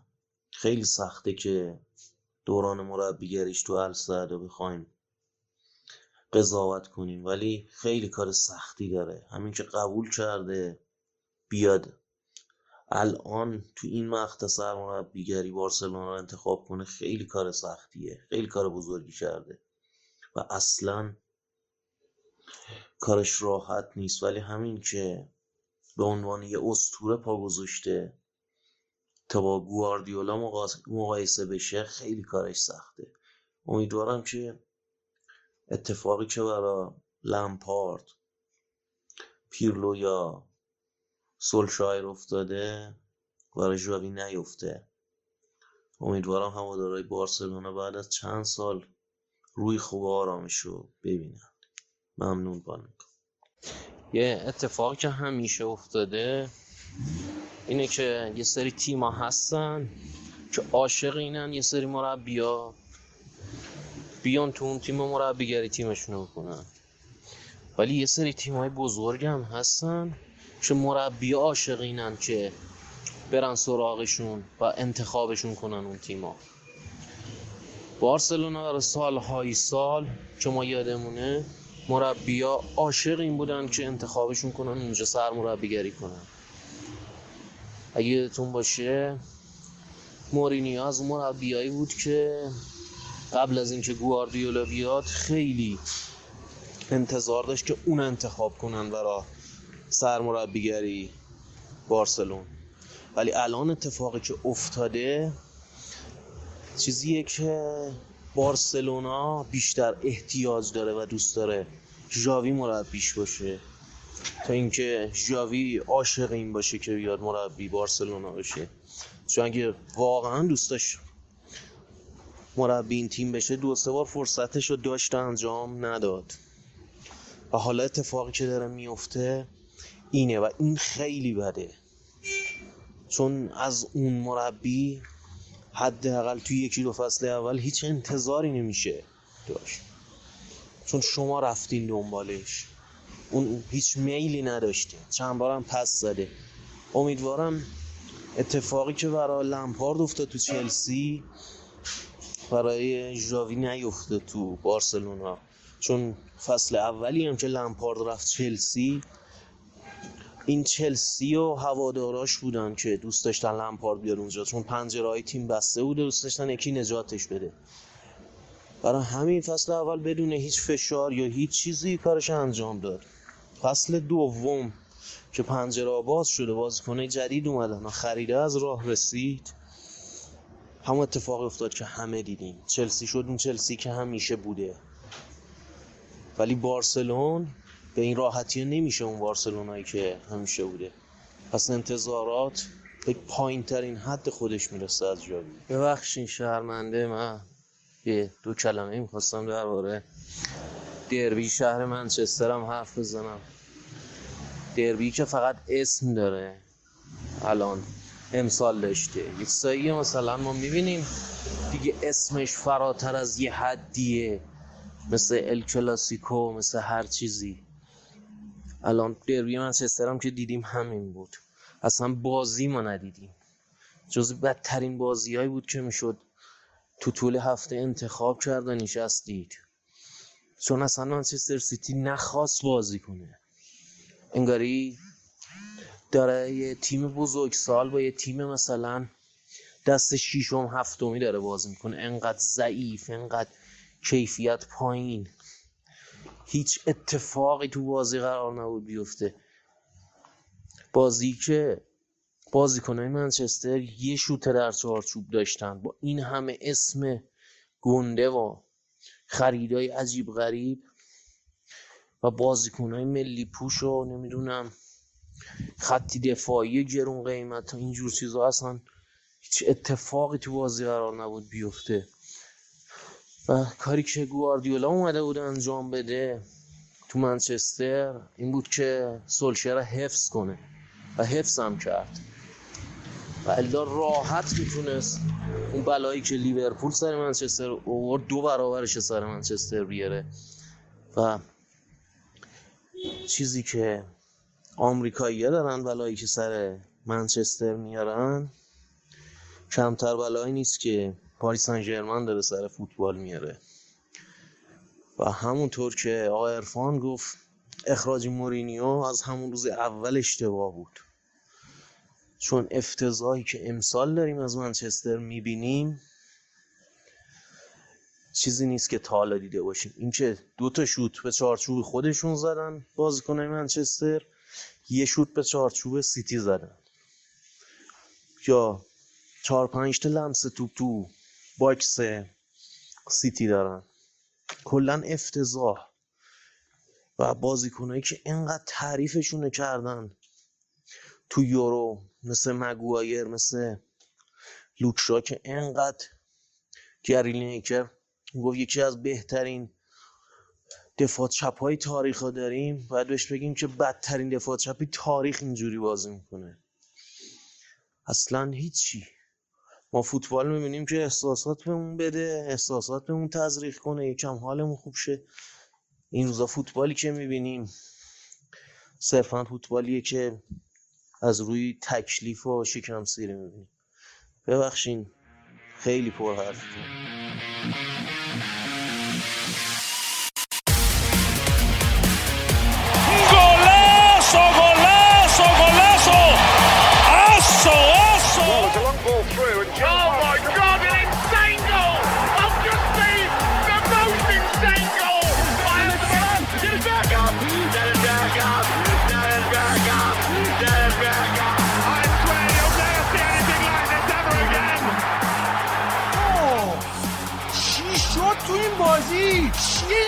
let us now.